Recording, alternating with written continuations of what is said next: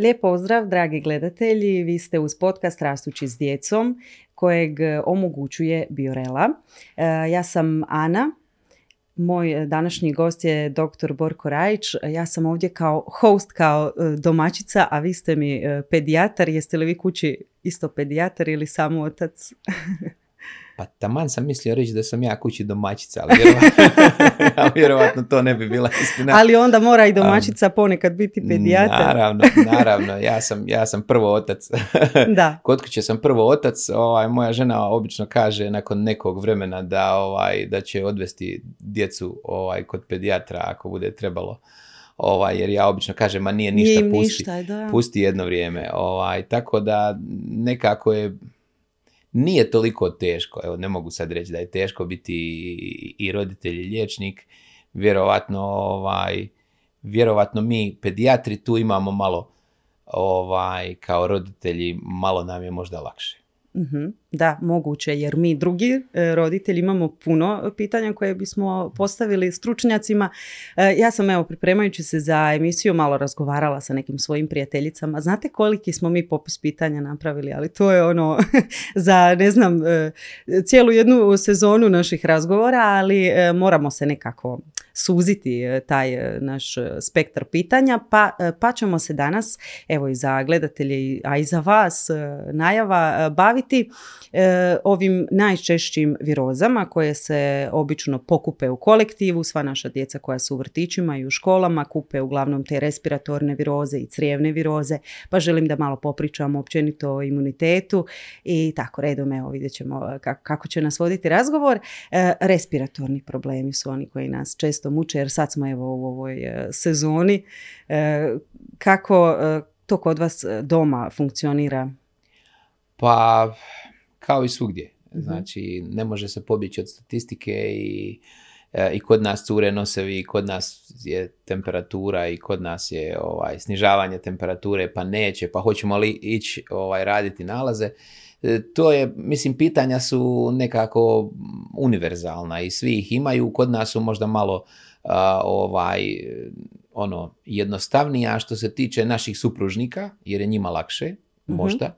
S druge strane im je teže. A, nama je, na primjer, najveći strah ovaj, ono šta sve znaš, šta sve Mhm. može biti, ono, ali ipak može biti. Da, da. znači, to je, to je nekakva onaj pedijatrov strah. Ali možda imate- s druge strane što ste sve vidjeli kad vidite da vaše dijete zakašlje ili nešto dok mama možda će vaša supruga reći e, nešto nije u redu Borko, a ma, nisi ti ništa vidjela kakvih sve problema ima.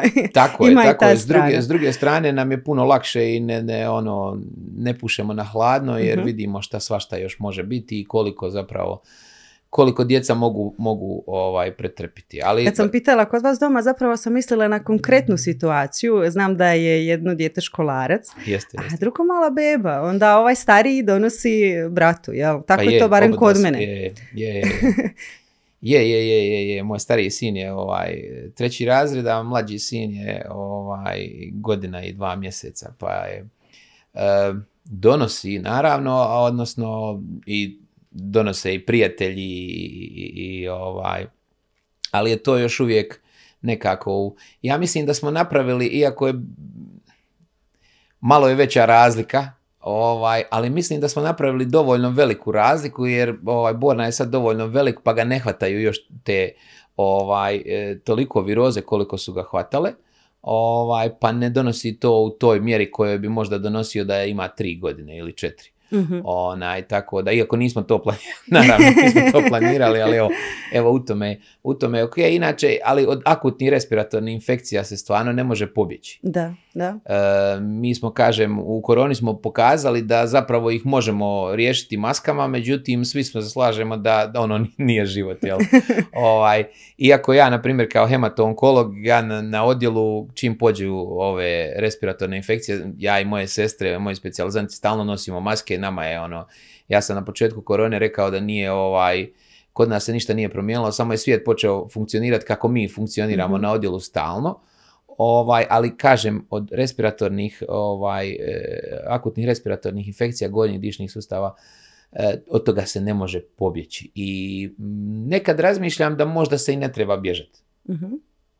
Znači, e, kad počnete razmišljati o tome šta je sve ta akutna respiratorna infekcija, pa običan rinitis, obično znači curenje nosa, kod male djece predstavlja veliki problem. Znači ako imate ispod šest mjeseci i samo dojite, ako vam je začepljen nos, vi e, jako malo djece zapravo može adekvatno disati na usta i dojiti. Da. Da. I naravno da će to spriječiti da bude sito, pa će biti nervozno ili će biti gladno ili će biti čak i dehidrirano i taj mali problem koji je zapravo neznačajan problem kad imate 8 godina mm sa 5-6 mjeseci vam može biti veliki problem. Da. Tako da ovisi o tome gdje gledate, u kojem trenutku zapravo gledate, e, te respiratorne, e, respiratorne infekcije mogu biti e, različite. I vrlo nezgodne upravo za ove najmanje skupine i radi tih manjih organa, disajnih puteva. Naravno. Kako se postaviti u toj situaciji? Eto, kad baš govorimo o tim najmanjima. Pa zapravo Znači, prvo, e, ne možete zatvoriti se i vas i dijete i, i reći, ok, ne znam, rodila sam dijete u devetom mjesecu, prvi dolazak e, očekujemo u petom jer mi smo u lockdownu do petog mjeseca. Znači, naravno, tako se možda može živjeti negdje u Skandinaviji, e, u ne, Hercegovini. Ne, ne, u Skandinaviji e, baš idu jako ne, hodaju, često da, da, da, naravno, šetnje je, je. i to baš ovaj, ostavljaju čak djece, djecu vanka, Van, znate to? Znam, znam, znam, to, je, to, to, mi je, to mi je poznato, to je kažem, možda drugi, drugi dio spektra. Da, Ali, e, baš e, moram se odmah nadovezati, e, kad sam s prvim sinom išla u šetnju, bila je zima, imao je možda oko pola godine i sretne me jedna baka, kaže, a što si ga izvela? Zima, mislim u Hercegovini, to je ne znam koliko, možda desetak stupnjeva, lijep dan. Što si ga izvela? Njemu je sad tako hladno, ja ono, ke, hvala gospođo, mislim, takav je naš narod, pa voli komentirati, ali ispade sad kao da bi se trebali malo zaštititi od tih hladnoća koji nisu hladnoće u usporedbi sa drugima. Vidite, ovaj, e, ja sam danas baš komentirao s jednim ovaj, roditeljem i rekao zapravo da svi problemi s respiratornim infekcijama počinju iz zatvorenog prostora. Mhm.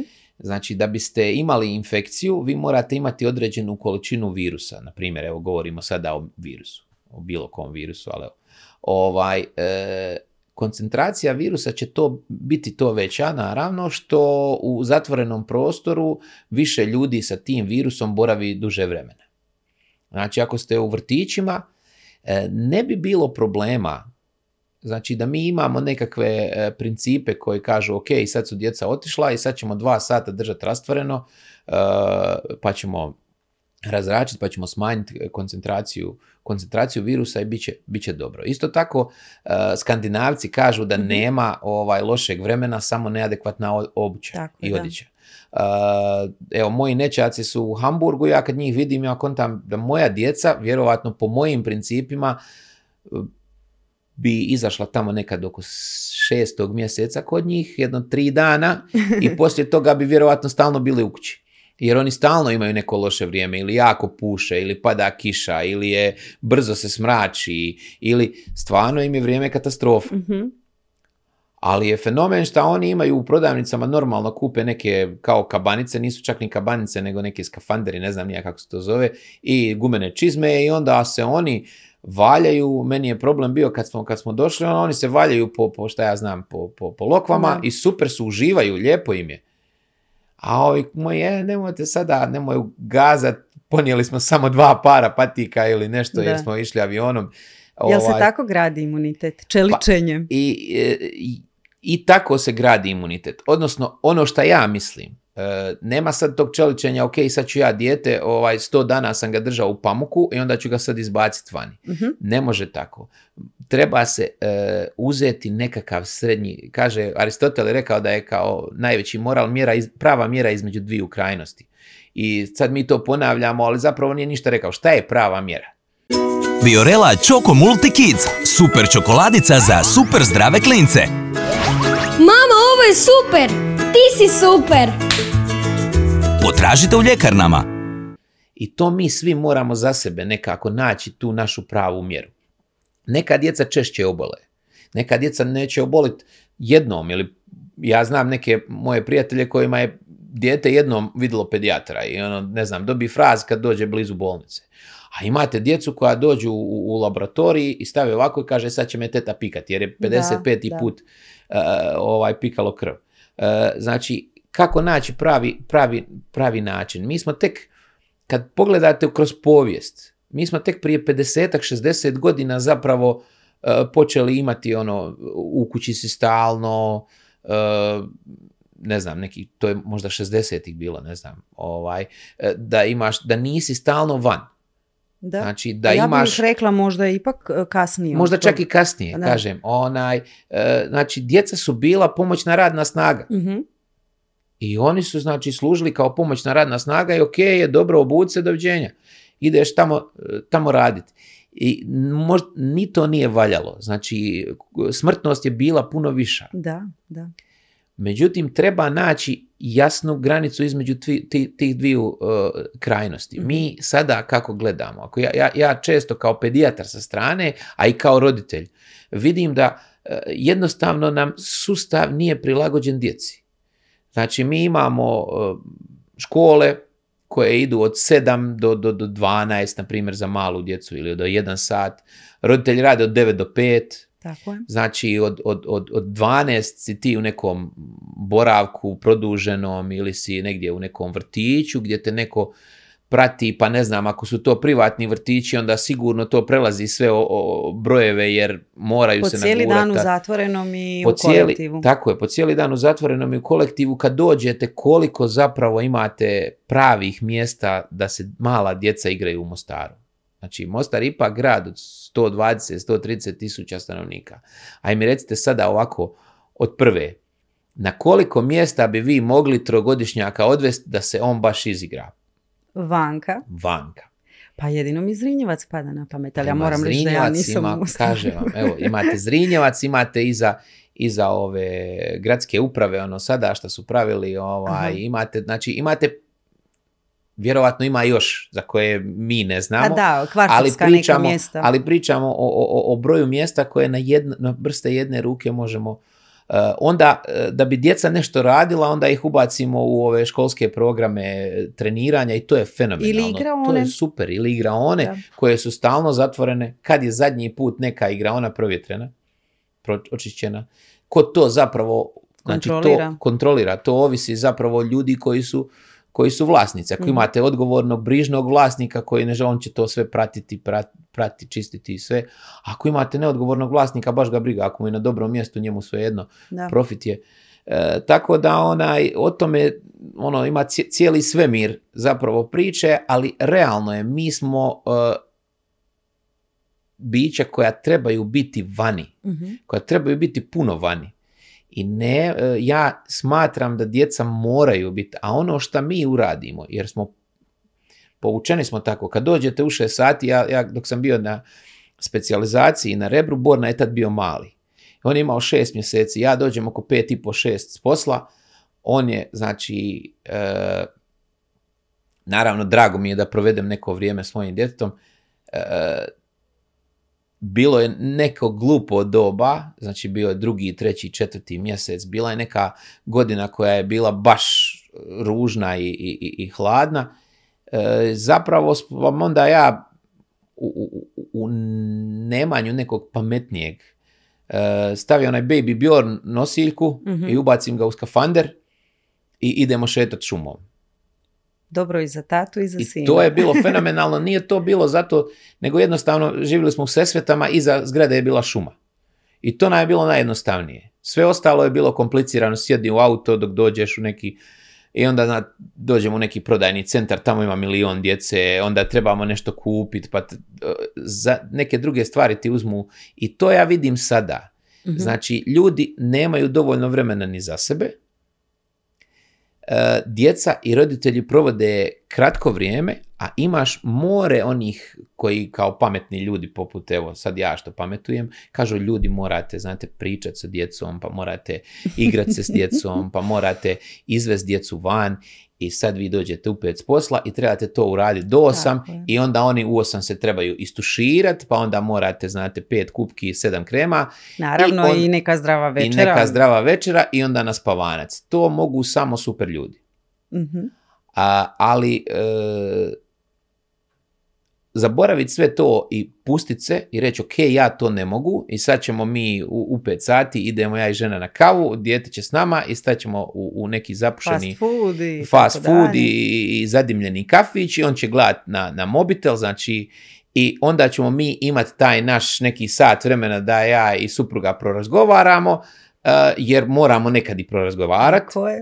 Ovaj, e, to je to je Druga isto krajnost. Druga krajnost. Da, opet znači dolazimo da to e, ne budu krajnosti u našem pristupu. Otvoreni prostori su odlični, e, to je on, definitivno e, najbolji izbor. E, možemo li djecu i trebamo li paziti ipak za njihove izlaske vani u tim nekim e, pojavnostima simptoma, recimo slinavo dijete kašlje, kad je to uopće zapravo problematično? Ja imam dojem da moja djeca su stalno nekakva slinava.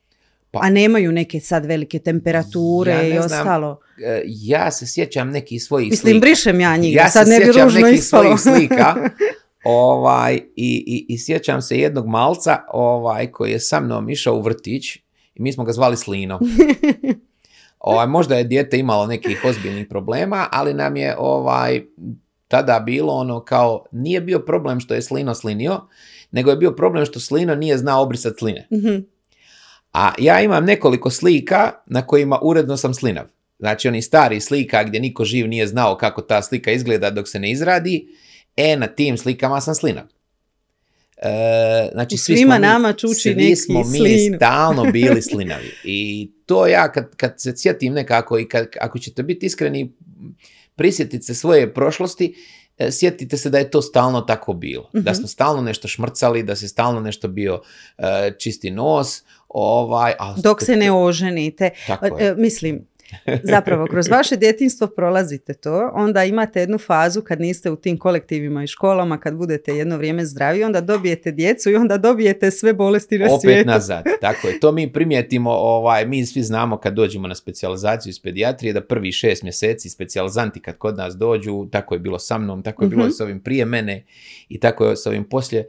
Ovaj, šest mjeseci, ono, hvataš svaki Sve. živi virus i onda kad prođe to, onda dođe neko drugi, onda ti kaže, ah, ono, Kad, gušter. e, kad su ti e, simptomi, eto, na izgled sve prisutni, a kad su problematični? Kašalj, e, slinjenje? Pa vidite, znači, uvijek je bitno gledati opće stanje djeteta. Znači, ako se dijete igra, trči, skače, hoće da jede, hoće da pije, hoće penje se na luster, to je međunarodni znak da je dijete dobro. da. Ali ako vidite, čak i ako ne kašlje, ako je dijete povučeno, ako, Mhm. onda morate znati da, jer organizam je, vidite, e, mi trošimo energiju da bi se borili protiv bolesti. Ako nam treba puno energije da bi se borili protiv bolesti, ako je ta bolest uznapredovala, onda ćemo mi smanjiti sve svoje, vo- što kažu, voljne dinamizme. Mhm. Ali ako ih mi ne smanjujemo, organizam onda zna da nije u tolikoj opasnosti. I to što dijete slini i kašlje, e, i ako samo slini i kašlje, a hoće svugdje, Da. apsolutno je ok da ga pustite svugdje. Apsolutno je ok e, i da pokisne. Ja Mhm. sam jednom u Kopenhagenu bio i preko puta su bili ovaj, preko puta je bio kombi koji nas je trebao voziti i ima nastrešnica i kom, vozač je trebao sjesti u kombi, barem smo mi mislili, proći do nastrešnice i da mi uđemo, jer Mhm. pada kiša. I ovaj, i mi smo čekali i on je otvorio vrata i mi čekamo i on čeka i mi čekamo i skontamo mi ja budale i pređemo tamo. I mi ulazimo, kaže, okrene se vol- onaj vozač kaže, from Balkan, a? Kažemo mi, yeah. You are not made from sugar. Ok, kao, znači mi, Nećete mi Balkanci smo tako. onaj, ono, ko da smo od šećera, oni danci, naravno malo kiša pada, pređi tri koraka. Mhm. I to je, ako naviknete dijete da to nije problem, neće biti problem. Ako ste ga držali, znači stvarno, i to se događa kod nas često. Znači držite dijete godinu, godinu i po uh, pod, pod staklenim zvonom i onda Mhm. ga prebacite u vrtić.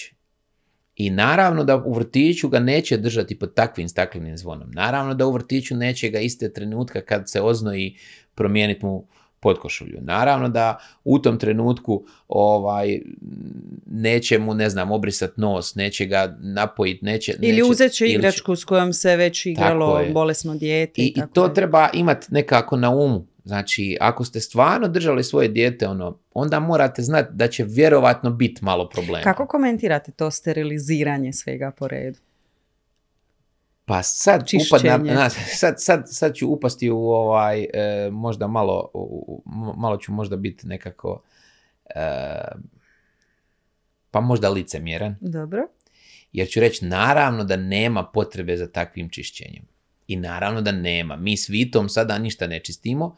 Ovaj, mi ga zovemo usisivač Vito, šta god nađe na podu, on stavi u usta i ovaj, i to nam je sad zanimljivo ovaj, i sad se tako ponašamo, a ovaj, koji god mene vidio s mojim prvim sinom zbornom, zna da sam ono, Pazio na sve. bio sam freak. Znam, to Ovaj, je duda pala na pod, ideš prati. Ide se, ne, Sad odmah se ono- sterilizira, ubaci se u mikrovalnu. Da, da, da. Znači, a sad, jer ja sam se grozio i kao liječnik, ono padne u nas u ambulanti, ambulante se čiste, steriliziraju se sve, ok, padne duda na, ovaj, mama to malo pod vodu i ono kao, jo, što ne steriliziraš, ko zna šta mi imamo ovdje, znaš, Pa da, ovaj, a sad dirnulo, dohvatilo, palo, ne znam, kad smo se vraćali iz, iz ovaj, ono, dodirnula mu je cuca sjedište u avionu. Ja mislim da ne postoji prljavija stvar na svijetu, ono kao, osim mobitela. hoće, jel? osim mobitela, on hoće cutu, daj mu.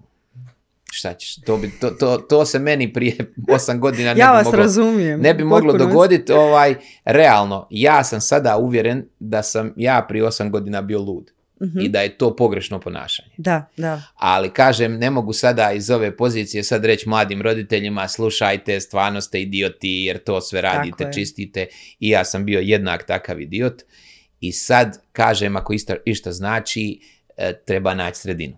Slažem se, puno mi toga griješimo sa ovom prvom djecom, ne samo sa zdravljem, nego svugdje se tražimo, onda e, kasnije to nešto ide lakše. Mi ćemo se vratiti na ove simptome, jer ipak sam ja dobila neke naputke, provjeri nam to, to, to. Idemo na temperaturu. E, e, temperatura e, koja je u porastu e, se do određenih brojki ne bi trebala snižavati, jel, do, ne, do, do kojih, kada reagirati. Ima ih koji su prepadnuti već sa recimo 37 sa 5 e, posežu za nekim lijekovima, neki su malo hrabriji pa žele da dijete se samo izbori, pa e, do kad možemo puštati dijete i kojeg uzrasta Pa da se ovako, izbori samo. znači, prva i osnovna stvar, ako je, ono, ako šaljemo neke pod informacije, nek- neke, neke, neke ovaj, e, temperatura je simptom, ali temperatura nije bolest. Mhm. Temperatura je zapravo ovaj, e, nekako način organizma da se bori protiv virusa i bakterija. Kako? E, svi proteini su termolabilni. Ono, mi kuhamo stvari zato što, da bi denaturirali te proteine, da bi im promijenili strukturu i da bi oni postali inaktivni. E, to se isto događa i u ljudskom organizmu. Znači, e, mi podignemo temperaturu e, da bi e, zeznuli proteine od virusa i od bakterija. Znači, da bi njih, jer mi imamo nešto što se zove heat shock proteini, Mhm. Znači, to su proteini koji čuvaju naše proteine da na temperaturi se oni deneta- ne- dene- denaturiraju. Mhm. Ovaj, I na taj način se mi borimo protiv, protiv virusa i bakterija. Znači, kad bi mi e, imali lijek koji bi za vas da uništio temperaturu, e, to ne bi valjalo. Da, da. E, znači, ako krenemo s te strane, onda temperatura nam nešto i valja. Mhm. E, mi smatramo da do 38 benefiti tog povećanja od jednog stupnja su puno veći od e, ovih e, o- o- puno su veće znači ovaj koristi nego, nego što je šteta. Mhm. Ovaj e, zašto zašto to zašto uopće ima štete? E, Da bi se stvorila temperatura, mi moramo dići svoj bazalni metabolizam. Znači, mi moramo raspresti neko respirator, ovaj, ajde da ne, ne idemo u detalje, znači, ali mi moramo energiju trošiti na podizanje temperature. Vi znate koliko trošimo e, struje da bi ugrijali kuću. Dobro. E, i mi trošimo energiju. ako dijete slabo jede, ako Mhm. dijete e, nema dovoljne zalihe, ako mislimo da će to biti neka velika, duga bitka, onda je logično da pokušavamo i, i konzervirati taj dio en- energije. I zato mi onda kažemo, ako dugo traje temperatura, ako je previsoka, onda vjerovatno trošite puno više, to više izlazi iz nekakvih okvira o- onoga e, normalne ovaj, Do kada trebamo stanja. onda Tako da, evo, Do koje ako, ako neke brojeve, znači Da. isto tako moram, moram sad neki disclaimer staviti, Dobro. E, jako je bitno šta je uzrok. Znači, ako imate neku običnu virozu, neku Mhm. običnu virozicu, ovaj, temperaturu, ja obično kažem na 37 sa 8, do tada ne radite ništa. Čak ni pred spavanje, svi smo malo oprezniji kad je ono Pa, noć, Dobro, čak pa ni će pred- rasti, Ja, pa... ako će rasti, ako je to ok, ako ćete imati bolji san, neće biti ništa, ali ako ćete znači biti po danu i pustiti da, da ima dijete 38 sat, 2, to je ok.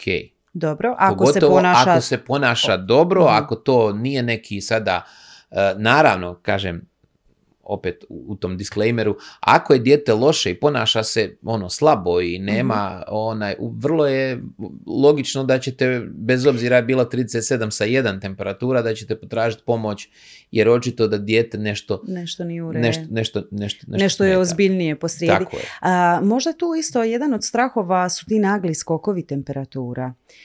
Pa vidite, Kod neke se djece to stvarno... Dobro, nagli skokovi temperatura e, ima smisla, znači febrilne konvulzije se Da. događaju zbog izrazito brzog skoka temperature. Međutim, ako malo pratite, ovaj, to je kad temperatura skače brže od, od, od, od jednog stupnja u minuti. I sad, kad vi mjerite temperaturu, ako imate starinski onaj toplomjer, treba Mhm. vam 5 minuta. Ako imate i ove nove toplomjere, opet vam treba neko vrijeme, možda vam čak treba i minuta, možda čak i više. Znači, vi ne možete upratiti taj brzi porast. Ali mislim, kako ne možemo? Ako sad izmjerim temperaturu Izmjerite 30... temperaturu 37 sa 37. Dobro. Za I- 20 minuta 38? Jel, Zar to Jeste, nije puno? Ali mi nismo, niste nas uvjerili da je ona porasla za jedan, za, u, u jednoj minuti. Aha, znači skok temperature u vrlo kratkom roku može izazvati febrilne konvulzije. Tako da se protiv njih ne možete izboriti. Ne, ne toliko visoka temperatura, koliko brzi skok. A kako brzi skok ne možete izmjeriti, osim ako nemate neki mjerač koji vam u, re- re- u stvarnom vremenu mjeri temperaturu, znači protiv febrilnih konvulzija nema borbe, možete samo zatvoriti uši i nadat se najboljem. I zato je jako bitno, a svi se boje toga, šta Mhm. ako jako visoko temperatura, ne možete to spriječiti. Ne možete. Mi neki, nekoj djeci koja imaju ovaj epilepsiju koja trigerira visoka temperatura, kažemo ok, na 38 vi za svaki slučaj dajte klizmu da mi umirimo to, da ne bude Da. e, napada i toga nečega, ali realno roditelji, znači, e, kako bih vam rekao, ja još nisam sreo u ovih nekakvih 15 godina koje, koliko se bavim pedijatrijom, ovaj, i, i, i, i 10-11 godina koliko sam pedijatar, Mhm. uh, nisam sreo da, da imamo jako veliki problem sa temperaturom od 40.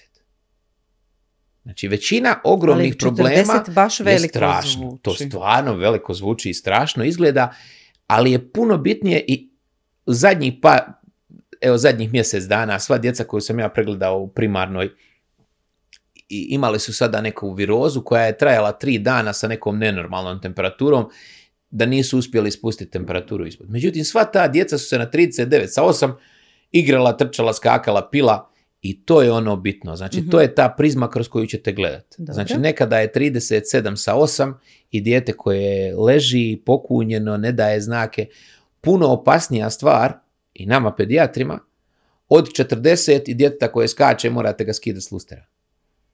Svatate, znači Da. morate gledati kroz prizmu. Sami brojevi tu nisu toliko bitni. Mhm. Kao, ok, svi mi na 39 kažemo spuštajte temperaturu, svi mi kažemo ok, tuširajte dijete, Mhm. ovaj, svi Ili mi stavite kažemo, one alkoholne gaze ili što alkoholne je već gaze bilo. ili, ili, ili krumpir na Krumpir, tako je. Ne znam jel se renda ili se kako Pa se ne to... znam, ne znam, ja nisam pročitao nijedan recept sa, u farmakologiji, nijedan recept sa krumpirom nema. Do- mo- možemo se šaliti s krumpirom, ali s alkoholom se stvarno ne bi trebalo šaliti. Pa dobro, zavisi, ovaj, Mislim, šale za- pođu za nakon, a za djecu. djecu, da, nema. Alkohol i djeca ne. Da, ni, niti snižava temperaturu.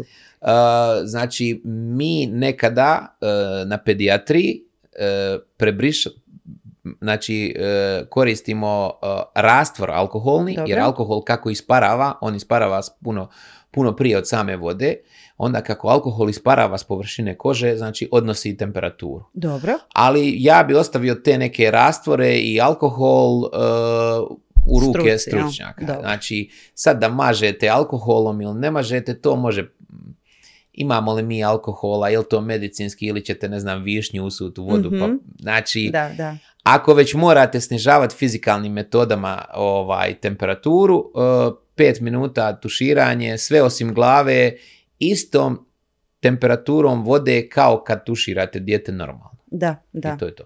E, što se tiče upotrebe lijekova, e, nekad, pogotovo kad ne ide dolje ta Da. temperatura, e, savjetuje se ta kombinacija paracetamola i brufena, e, koji je zapravo izbor bolji i tu me isto zanima e, je li e, ima neke razlike između tih sirupa i čepića. Pa zapravo je mi, ne mislimo, mi ne mislimo da, da postoji razlika između sirupa i čepića zbog samog, znači to je samo zbog, to je način put unosa. E, Je li brže čepići- djeluje? Pa čepići malo brže djeluju jer je ovaj, znači automatski krene e, ovaj e, da se, da se apsorbira ovaj lijek Mhm. putem čepića. A treba im minut, dva, tri dok se otopi taj nekakav e, maslac od kojeg je napravljen čepić. Da, da. E, S druge strane, znači, kad popijete sirup, treba vam nešto vremena da prođe kroz želudac, a u Mhm. želucu gotovo da nema apsorpcije lijeka. I to je ta razlika. Dobro. Međutim, aktivna substanca, na primjer paracetamol ili ibuprofen, je jednaka i u sirupima i, i to je to. Jednaka Da. je i doza. Jednaka količina Znači, i doza je otprilike jednostavna, 10 mg na kilogram ovaj, paracetamola, 10 do 15, ali evo rećemo 10 da bude jednostavnije. I isto tako ovaj, ibuprofena 10 kg ovaj, eh, 10 mg po kilogramu tjelesne Mhm. težine. Da, ja Znači, imam nekakvu sliku pa ja to gledam Evo, po kilaži, ne mogu ja znači, to za- računat za, za, ništa. Za, za ove brufenske sirupe koji su 100 mg u 5 ml, Mhm. koliko kila upola manje mililitara. Aha, dobro. Kao je li tajna. e, bolje birati, ima li uopće Ja uvijek bolje kažem da je izbora? jako bitno znači da krenete s paracetamolom. Jako često ljudi kad e, ono, daju paracetamol pa se ne vrati temperatura, pa kažu ma paracetamol na ovo ne djeluje. Uh, nema Ili ne djeluje spada, i ne djeluje. Ili na moje dijete paracetamol, da ne spada. Da. Na moje dijete paracetamol, to kad mi damo, to isto ko da je voda. Tako se oni su- nekako stvarno i učini. pa nekada se stvarno tako i učini, ali paracetamol je obično prvi lijek kojeg dajemo. Nekada, e, znači ako date lijek u trenutku kad temperatura ovaj ide prema gore, onaj, onda postoji velika vjerovatnost da zapravo niste ništa uradili, jer dok je taj e, ono ti prostaglandini koji se luče, ovaj, niste ih uspjeli zakočiti jer ih je prevelika količina. Dobro. E, puno je jednostavnije kad bi mogli u teoriji, kad bi, kad bi se, kako bi rekao, kad bi lje, roditelji i bolesti slušali šta liječnici govore. E, to se nikad ne dogodi, ali kad bi, evo, u, u hipotetskoj situaciji, onda bi bilo najbolje pričekati da temperatura se izravna, znači da nema više rasta, nego da smo sigurni da je izravnata, ok. pa je onda obarate. To bi onda kao puno jednostavnije bilo. Međutim, u, u stvarnoj situaciji ti izmjeriš temperaturu, nećeš sad raditi pokus pa mjeriti temperaturu svaki pet minuta pa da Mhm, vidiš je li mhm. ovo ili ovo ili ovo. da, Ovaj, da. to nema smisla. Ovaj, I ja uvijek savjetujem da se prvo da paracetamol, Dobro. a nakon dva sata da se da brufen ako paracetamol nije djelovao. Je li Znači, to dovoljan razmak? Ja sam mislila da je pa, nešto već... otprilike jeste ako nije temperatura padala. Znači, to, to je, kažem, ako je, znači, rećemo da je bilo 39, dali Dobro. ste paracetamol, dva sata nakon i dalje je 39. Ok, treba spuštati temperaturu, može se.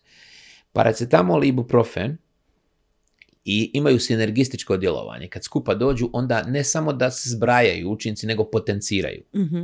I onda je to ovaj, s tim da, znači paracetamol možete davati četiri puta dnevno, a brufen možete davati tri puta dnevno. I tako možete iskombinirati.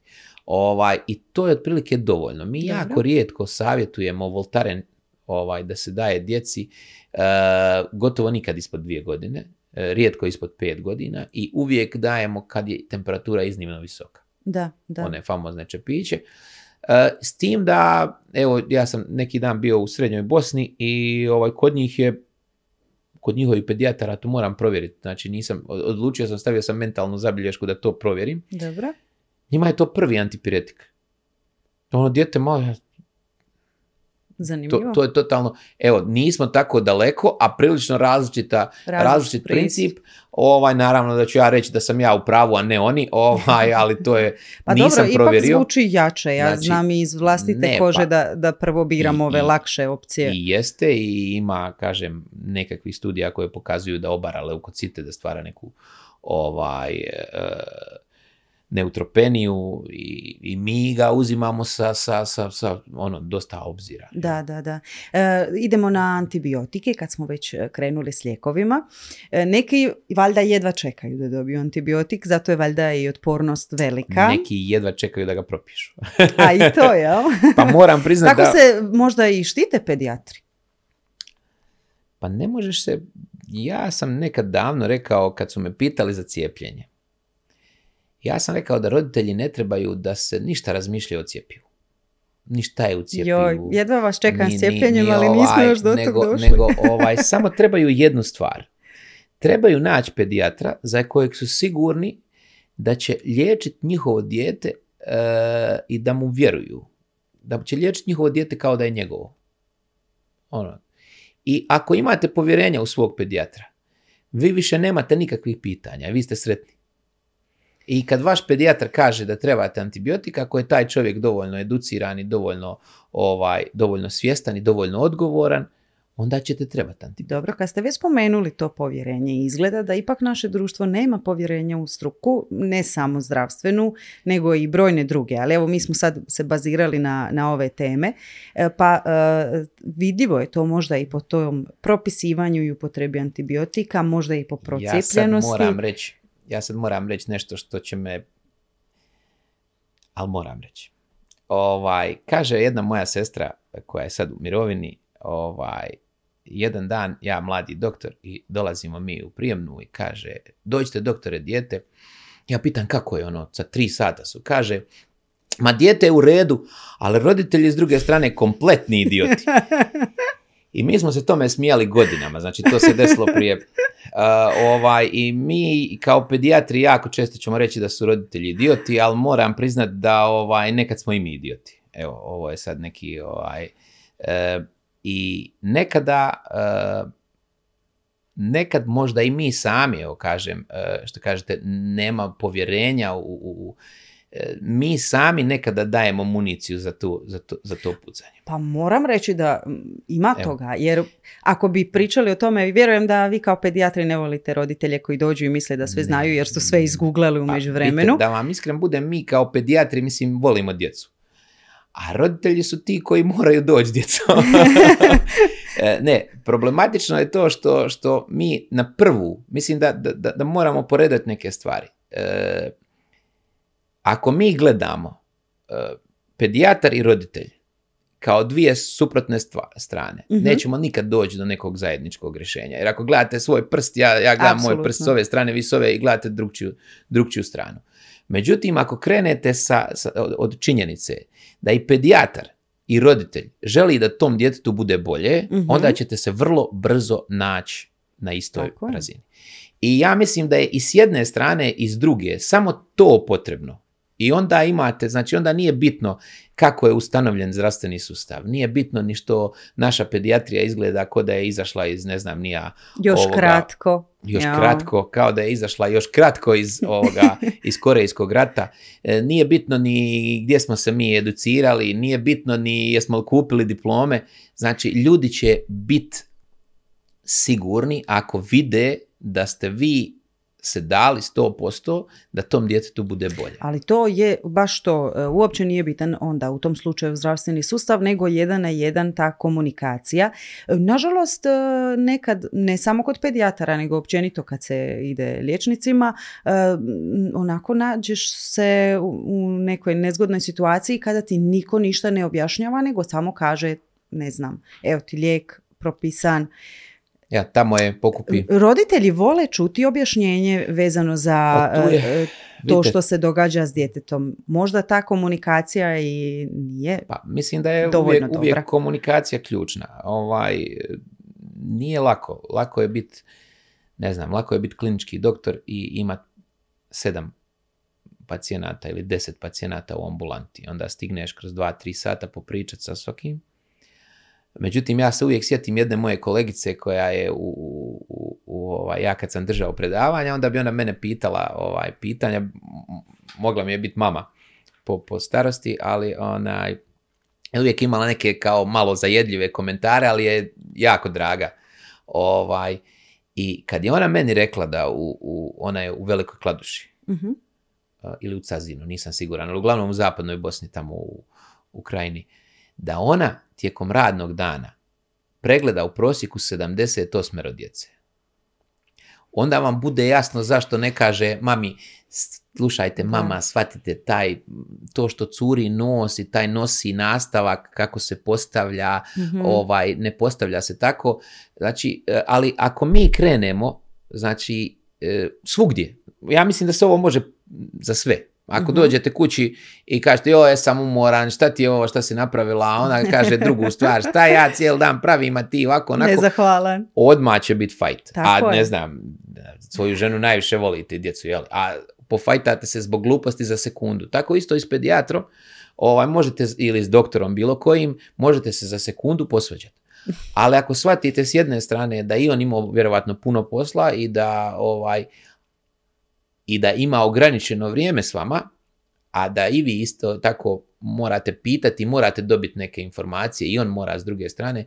Kažem, ako, ako malo porazmislimo i malo se u tuđe cipele stavimo, Znam. bez ikakvih problema neće biti. Ja nisam nikad Ali vidio... nezgodno je to, evo sad iz Ja. perspektive roditelja. E, Jasno mi je da jedan pedijatar pregleda puno djece, ali meni je moje samo bitno. Tako, to je Mislim- meni...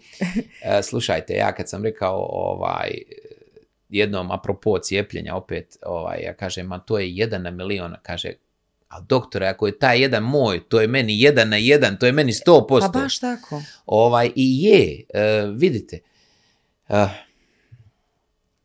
tri stvari su potrebne uvijek. Znači, mi moramo znati šta radimo, e, koliko radimo i moramo znati kako radimo.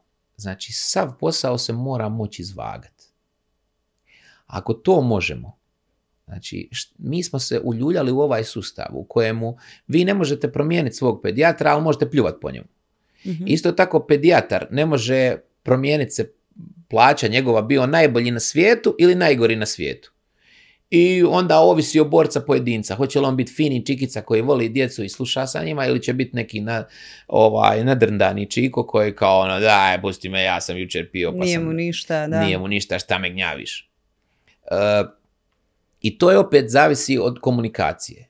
I e, ja sam uvijek za... Ali opet, evo, e, budući da ste sami to rekli, i ipak isto ovisi zbog, e, o sustavu. Ako su preopterećeni pedijatri, onda logičnije je da će biti iscrpljeni, da će biti pa donekle, možda ali manje vidite, otvoreni za komunikaciju, baš zbog te ali sile moram, pregleda. moram s jedne strane moram reći da nisam nikad vidio roditelja znači najduže što sam pričao s roditeljima Mhm. u primarnoj, ako ćemo uzeti primarnu samo, evo sad da, Da, to ne, da. ne ovako kad pričam, ne znam, o leukemijama, pa onda ovaj, e, je bilo par minuta. Znači, ne žele roditelji pitati 130 pitanja. Žele odgovor na četiri glavna pitanja Mhm. ili pet glavnih pitanja. I tu mislim da bez obzira koliko bilo na tih pet glavnih pitanja, ok, ako je neko stvarno gnjavić, pa onda gnjavi sa, sa, sa nekim, pa, ali, ali, ali, ali, ali, ali, ok, na desetom, ali onda kažete, slušaj, ali aj zdravo, to je sasvim ljudska reakcija. Mhm. Ali ovaj, e, kažem, nema puno roditelja kojima treba više od 3-4 odgovora Da. za, za, za svoje dijete. Pa vjerujem. Bez obzira kakva, ono, i kod nekakvih težih dijagnoza čak. Samo je bitno, kažem vam, i manje vas pitaju što vam više vjeruju. Mhm. I to je jednostavnije. Tako da ja mislim, u sustavima gdje imaš pedijatra koji ima svojih 2000 djece ili 1000 djece, to je super. Znači, ta djeca dolaze kod njega, ako gledaju takav sustav je kao trebao bi biti kod nas. Ovaj, I to je lijepo. I ti stalno znaš tu svoju, uh, evo meni se već počelo događati da ja već liječim djecu od majki koje sam liječio kad su bile još, ne znam, tinejdžerke. I neki Zar? dan sam se osjećao stvarno staro kad se to dogodilo. Ovaj, ali evo, događa se, počelo, počelo je. Ovaj. Tako da, onaj, kad krenete, ja imam neki osjećaj da bi meni bilo sasvim super, ok, ja sam klinički doktor, aj nije neka velika klinika, ali opet, ali da bi bilo mi sasvim ok da imam neku svoju populaciju i da tu populaciju ja nekako odgajam da vidim Pratite, kako... Po... I to jako puno starih pedijatara to ima taj. I zato, Mhm. zato ljudi nekada možda i tim starim pedijatrima puno više vjeruju nego nama mladima ili još ovim mlađim koji dolaze iza mene. Ovaj, jer možda mi nemamo taj osjećaj ono strpljenja, polako, Pristupačnosti. pristupačnosti. Ja.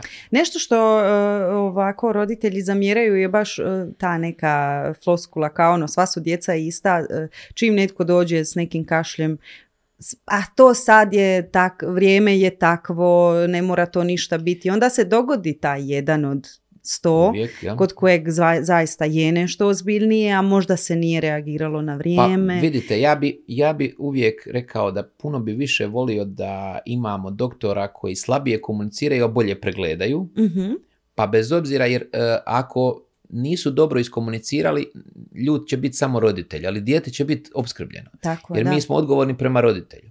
Prema, prema e, ovaj, djetetu, a ne roditelju. I zdravlju njegovu. Ovaj, da.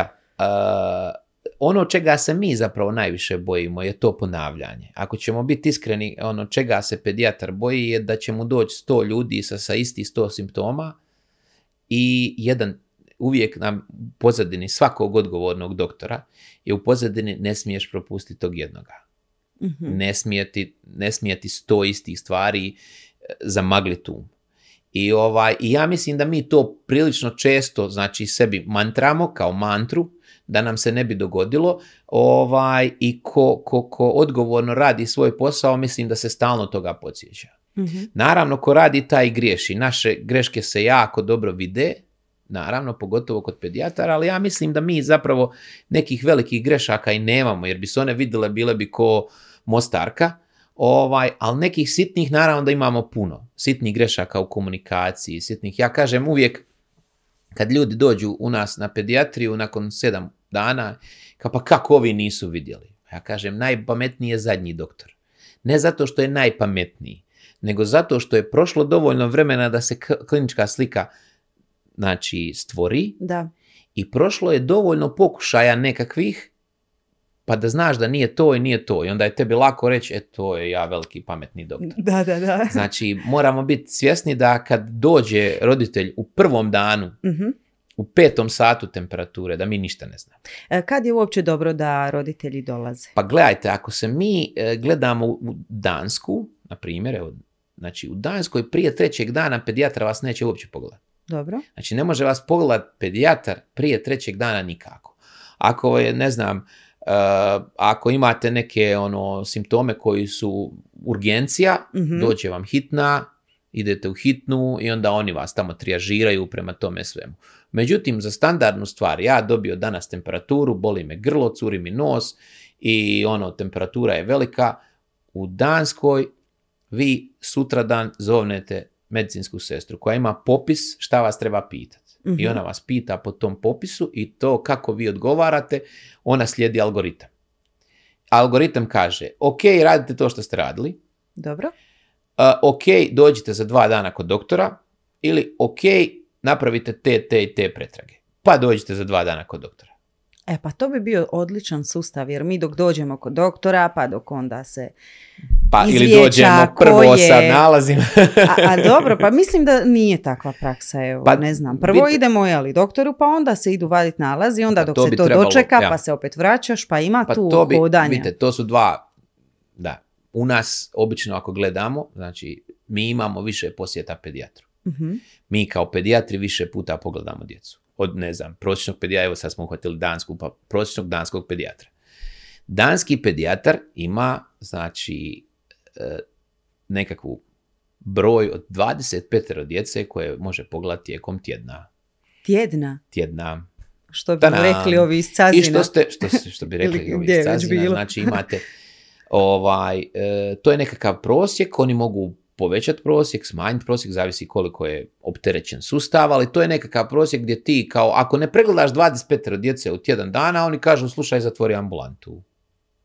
Ali 25, ti si ok, ti si sustav ok, tako treba, tvoj sustav radi, ti, ne znam, voziš novo Mhm. auto, došao si, nisi nasekiran, sve je lijepo, ok, nema vjerojatno ovaj, Sunca. cvijeća i sunca, ali evo, samo to još nacrtaš i super.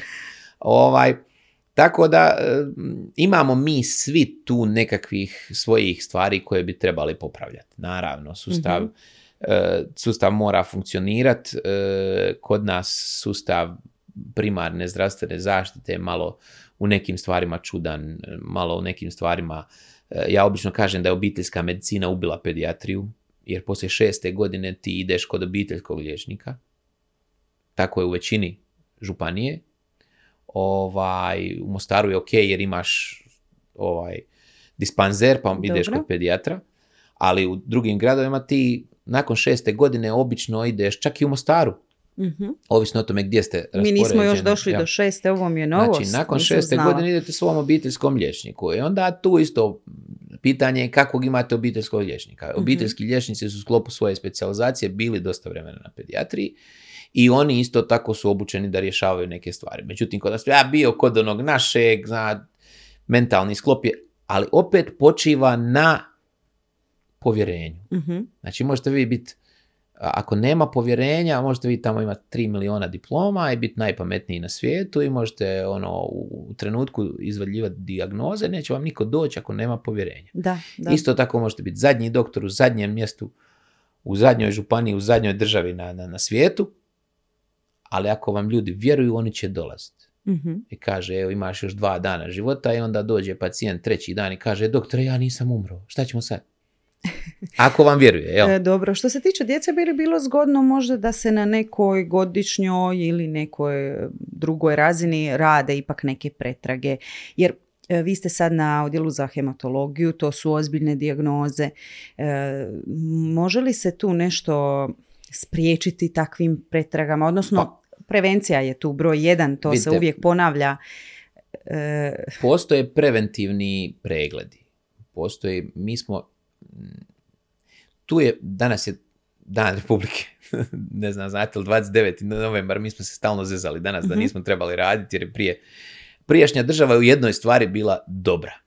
Stvarno bila dobra, a to su bili e, instituti preventivnih pregleda. mhm, Znači, to je bilo nešto što se znalo. Znači, zna se kad, e, kad imaš preglede, kad se oni rade, sistematski pregledi, dođeš, skineš se u, u, u, u, u, u, ovaj, e, kod doktora u, u onu atlet majicu, ko na fizičkom što je prije bilo i onda te pregledaju i onda ima kad dolaziš, znači, e, kako je vrijeme odlazilo, to je nestajalo. Znači, preventivni pregledi su nekada uključivali spirometriju. Kad je bilo jako puno e, ovaj e, tuberkuloze, onda su ljudi gledali koliko, koliko, kakav je vitalni kapacitet pluća, pa su sva djeca radila spirometriju. mhm. Pa je nekada došlo dotle kako nisu imali dovoljno doktora, pa su na satima tjelesnog i zdravstvenog odgoja radili to. Znači, mi kad smo se rastavljali od te države koja puno toga stvarno nije valjalo i neke stvari koje su valjale mi smo izbacili. I onda smo prebacili to na obiteljsku medicinu. Obiteljska medicina, vi odaberete svog obiteljskog doktora. Mhm. Taj obiteljski doktor vama e, sugerira šta bi trebali raditi.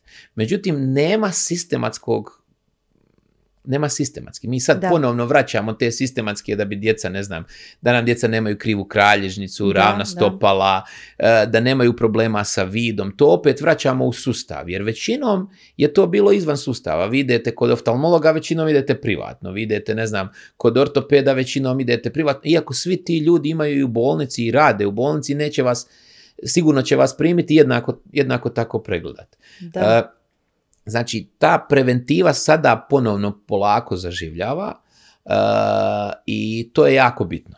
Znači, da se, bi da li se to naprave- trebalo funkcionirati baš tako kao sistematski pa e, da pozivaju doktori Pa ne znam roditelje? uh, kako bi vam rekao, bilo bi najljepše kad bi, to može raditi na, na principu obiteljske, znači ako vi imate, evo jednog dana vaše dijete ima sedam godina i zapne kod nekog obiteljskog, zapadne nekog obiteljskog liječnika. Dobro. I taj liječnik brine o vama i zna da vaše dijete ima sedam godina, da će poći u školu i onda kaže, ok, zovnut ćemo vas, mi imamo vas u, u, u nekakvom njegovom rokovniku, u nekakvoj njegovoj ovaj, e, bazi podataka i kaže, ok, evo vi sad idete, mi moramo za dijete koje ide u školu, moramo mu napraviti test vida, test sluha, test ko- kognitivnih sposobnosti, ovaj, većina škola, odnosno većina sistematskih tada napravi nekakav, nekakvu krvnu sliku da se vidi Mhm. da li ima anemije, nekakav urin jer je jednostavno za prikupit i, i, i to, i I to je to. nekakav pregled.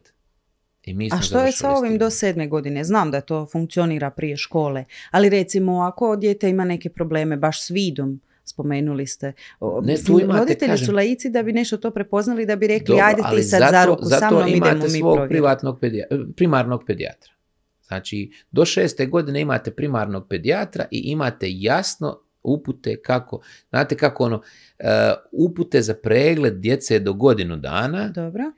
su obično e, se nekako ko, ko- koincidencija i sa cijepljenjem. Mhm. Pa dođeš na prvom mjesecu, pa dođeš u drugom mjesecu, pa dođeš u četvrtom mjesecu, pa dođeš u šestom mjesecu, u osmom mjesecu Dobro.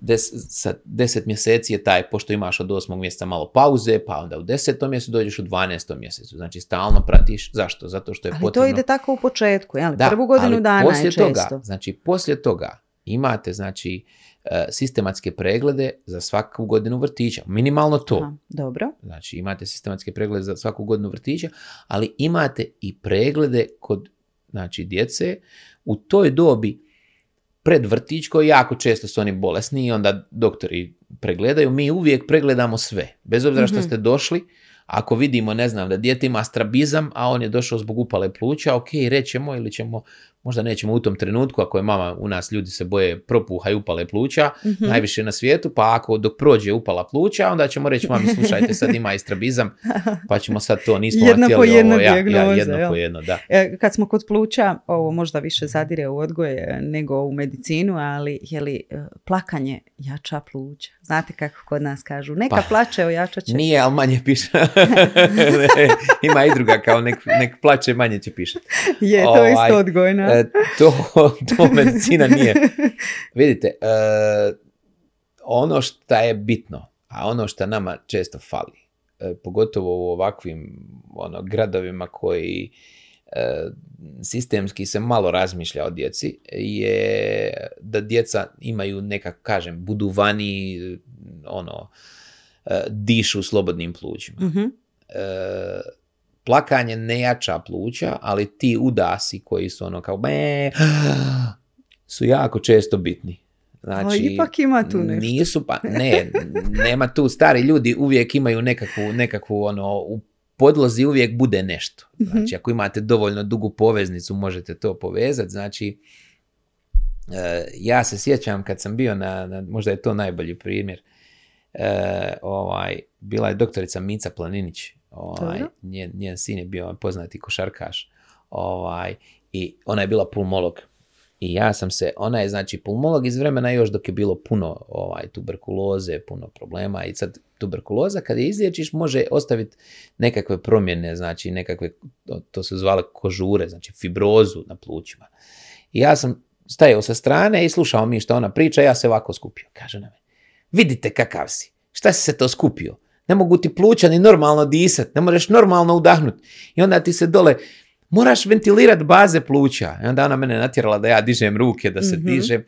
Jer su to stari pulmolozi koji su znali koliko je jako bitno da, da ti ventiliraš kao svaki dio pluća. Jer Da. naravno postoje dijelovi pluća koji se dobro ne ventiliraju, a perfuziraju se pa kao ne, nemaš onaj... Tako da nije dobro da djeca plaču pa će narast pluća, ali je jako bitno da djeca imaju aktivnosti koje ih tjeraju da svoje kapacitete pluća dovode do nekih granica da to povećavaju. Naravno, jer kako ćete to vidjeti? Ako uzmete dijete koje pliva i trenira Mhm. plivanje i uzmete dijete koje igra igrice, provjerite im vitalni kapacitet, razlika je ogromna. Mhm, mhm. I to vam je očiti primjer. Znači neko, ili kad nekoga stavite vrlo rano da igra nogomet i kad dođe sa 16 godina on ima 50 otkucaja srca, a njegov kolega ima 80. Da. Ovaj, znači, zašto? Zato što je njegovo srce toliko naviklo da već u, u, u jednom otkucaju izbaci puno više krvi nego kod ovoga. Ovaj Mhm. mora izbaciti, ne znam, 3-4 puta. Znači, mi, to je, to je ovaj zakon o, o očuvanju ovog o- intenziteta. Ovaj, znači, pritisak, fiziološki pritisak, znači mi ne znam, evo, Arnold Schwarzenegger je bio običan čovjek, ali je radio ovaj, vježbe Dobro. i zbog tog pritiska, znači taj pritisak je natjerao njegove mišiće da se povećaju, znači natjerao je njegove e, stanice da e, puno više proteina i aktina i miozina sintetiziraju zato što je taj pritisak e, nastao na, na tu njegovu funkciju i morao je odgovoriti. Prvo je odgovorio znači brojem stanica, a onda volumenom tih stanica. I tako mi to odgovaramo. Znači ako imamo nekoga ako trči maraton, naravno da će mu pluća biti velika. Da, da. Sad ako će jednom zaplakat, naravno da neće, ali valja i to. Dobro, e, mi ćemo se prebaciti na crijevne viroze, nismo ih se još ni dotaknuli, ali nakon jednog kratkog predaha treba malo se Može. hidrirati. Biorela Choco Multi Kids. Super čokoladica za super zdrave klince. Mama, ovo je super! Ti si super! Potražite u ljekarnama. Evo nas opet nakon predaha, s nama je dr. Borko Rajić, pedijatar, govorimo o dječjem zdravlju, onim najčešćim virozama koje se javljaju kroz kolektive, vrtiće i škole, a e, možemo sad već zaključiti ovu respiratornu priču, prebacit ćemo se na crijeva, to su nama roditeljima omiljene viroze, traže od ove kašlja i, slina. Da. A te su, te su jednostavnije. Da, e, samo je valjda važno e, primjena lijeka na koju će stranu, ovisno o tome što Da, je posrijedi. da, jel? da, da, da. Pa evo, nekako crijevne viroze su nama, moram priznati, jednostavnije, iako su možda, možda opasnije. Znači, Mhm. puno je veća vjerovatnost da dijete dehidrira, a ako ne može, ovaj, ako crijevna viroza podrazumijeva i, i povraćanje i proljev, znači onda nemate unosa, a još gubite, gubite tekućinu proljevom. I još ako imate temperaturu, onda još to komplicira situaciju, znači ovaj, vrlo je, e, m, puno su kraće, puno se jednostavnije liječe, znači nema nekog lijeka, ali puno brže prođe. Da, čeka se da Ovaj. se obnovi jeli, Slu- ta flora. Tako je, flora i, i, ovaj, i to, to prođe ra- razmjerno, u većini slučajeva razmjerno brzo. Ona stvar koju mi kao pedijatri kažemo roditeljima je ona stvar koju, koja je bitna je da zapravo dijete ne smije dehidrirati. I Mhm. ona oralna rehidracijska solucija, ona sol je Da, zapravo ili ovaj UN otopina Mhm. je lijek, odnosno svje- e, otopina svjetske zdravstvene, ovaj, je po svjetskoj zdravstvenoj definitivno lijek koji je spasio najviše života. Jer vjerovali ili ne, od proljeva još uvijek 2 miliona djece u Africi umre. O, evo, bez teksta sam zaista. Da, to je, to je mislim, znači ogromno, to je, to je, mislim, u koroni je umrlo 7 miliona ljudi mhm, i svijet je stao radi tih 7 miliona ljudi. Zato što su to većinom bili stari, bogati ovaj, europejci. E, svi mi, ono, ja se jako često naljutim jer, ovaj, jer mislim da je jedna smrt djeteta previše. A nekako preolako e, Uzimamo zaboravimo te brojke, tako nažalost. je, preolako zaboravimo jer oni tamo kao nemaju, znači ogroman je broj djece koji svakodnevno nemaju jest ili koji imaju infekcije crijevne koje se događaju zbog toga što piju neadekvatnu vodu. Da, Mi smo da. u državi koja ima, ja ne znam grad u Bosni i Hercegovini u kojem ne možeš iz pipe popit vodu. Mhm. Znači, možda ajde nije baš ne znam, Uvijek u- u, najbolje u neumu stanje, mi malo nekako ima o- ovaj čudan okus, ali je ovaj ali je svugdje zdrava. Mhm. A, a zamislite da ne možete doći do vode. Evo, I, to je, to ili na kraju krajeva e, lijekova koji su, ili bi mogli lijekova koji, koji, koji pomažu. I zato je Je ta li- oralna rehidracijska solucija kažem, lijek koji je spasio najviše života. A je li je dobro odmah krenuti upotrebljavati? Pa zapravo je jako bitno, e, znači prva stvar koju ja kažem roditeljima, molim vas nemojte davati svojoj djeci ništa što niste probali sami. Jao, što Ako- sam već pogriješila onda. Evo, ja stvarno ako nisam probala. Probate oralnu rehidracijsku soluciju, vidjet ćete da je to slana voda. I ako povraćate i pijete slanu vodu, onda nikom nije neobično što ćete nastaviti, nastaviti povraćati, jel tako? Dobro, i što ne želite to piti, jer većinom to, ne djeca ne jer je žele. ružno. Dakle, e, imate neke okuse, ja se nekad mislim da su neki koji su smišljali te okuse zapravo radili protiv svoje firme jer ih je šef naskirao. Za Jer, razliku od biorele koja Evo, vidite evo. kako ona u čokoladice. Reklame. Pa, da. ovaj, e, ali imate neke, neke okuse koji su stvarno non- nonsens, kao na primjer malina ili neki, ne, ne znam. E, e, ovaj, o, ta oralna rehidracijska solucija je bitno da u sebi ima minerale koje mi gubimo Mhm. skupa s vodom. Nažalost, taj mineral nije ništa drugo doli natri klorid ili sol. Mhm. Znači, gubimo sol. Ne može biti ne, neslana kad moramo nadoknaditi sol. Da, da. Ali možemo je kamuflirati nečim. Znači, e, ne znam, hip ima e, ovaj sok od mrkve Dobro. koji jako dobro to ovaj ali A imate može li šta se vam ova rehidracijska otopina ubacivati možete u neke pomiješati sa bilo čime. Znači, sa bilo čime što je, ono, ne znam, sok od šipka. Da, da. Ubacite sok od šipka, ako vam dijete voli sok od šipka. Mhm. Sok od limuna ubacite. I ovaj, ne trebate odmah krenuti. Dobro. Znači, to je nešto što mi imamo kompenzacijske mehanizme, mi imamo, znači ja uvijek kažem svojim specijalizantima, nemojte davati infuziju dok dijete nije srednje teško ili teško dehidrirano. Pogotovo ako može na usta primati tekućinu. Mhm. Jer je puno bolje, puno kvalitetnije. Mi ćemo njega rehidrirati, tup, dat mu, bit će dobar, idete kući, mi završili, mi super. Mhm. Za dva dana opet isto. Da, da. Znači, puno je bolje naučiti čovjeka da lovi ribu nego mu ribu davati svaki dan. Jel? E pa to je ovaj dio. Znači, roditelji trebaju pratiti da dijete ne dehidrira. Kako ćete to vidjeti? Dok god dijete plače i ima suze i ima puno ovaj e, e, pljuvačke u ustima, sline u ustima, znači e, organizam naš je takav da ništa ne troši bez veze. Mhm. Znači neće nikad trošiti suze na plač ako je dehidriran. I ovi maleni I- suhe pelene. Tako je, ako da. je suha pelena, ako je koža naborana, Mhm. znači ako su upale oči, vidjet ćete, znači, znate, sve one stvari koje vam reklamiraju za one hidratacijske kreme, ono, kad Na izgleda vam svoga lice, djeteta. znači Da. izgleda vam lice kao Sahara, e, nemojte sad, samo to usporedite sa djetetom i vidjet ćete, znači, fali vam tekućine, ok, znači da je koža hrapava, ne primjet, ne možete vidjeti da je ono, djeca obično imaju onu fluffy, finu kožu, ovaj, Mhm. čim vidite da nije tako, logično je da mu fali tekućine. Da, i tu je onda baš nezgodno ro- roditeljima natjerati ih, jer ne možemo ih natjerati da piju neke e, otopine koje njima Ali ne vidite, ja odgovaraju. kažem, ja kažem onda uh, uvijek roditeljima, kažem da, da onaj, e, morate naći način kako ih zeznuti. E, dijete od 10 kg mora popiti 1 litar tekućine samo da bi taj dan bilo hidrirano. Vi možete uzeti i sad ga tjera da popije odmah 100 ml, pa opet Mhm. sad. A možete zapravo sebi staviti jednu bocu i uzeti jednu kašikicu sada, pa za par minuta opet Da, kašikicu, pa za par minuta. To je uh, potrošnja vremena.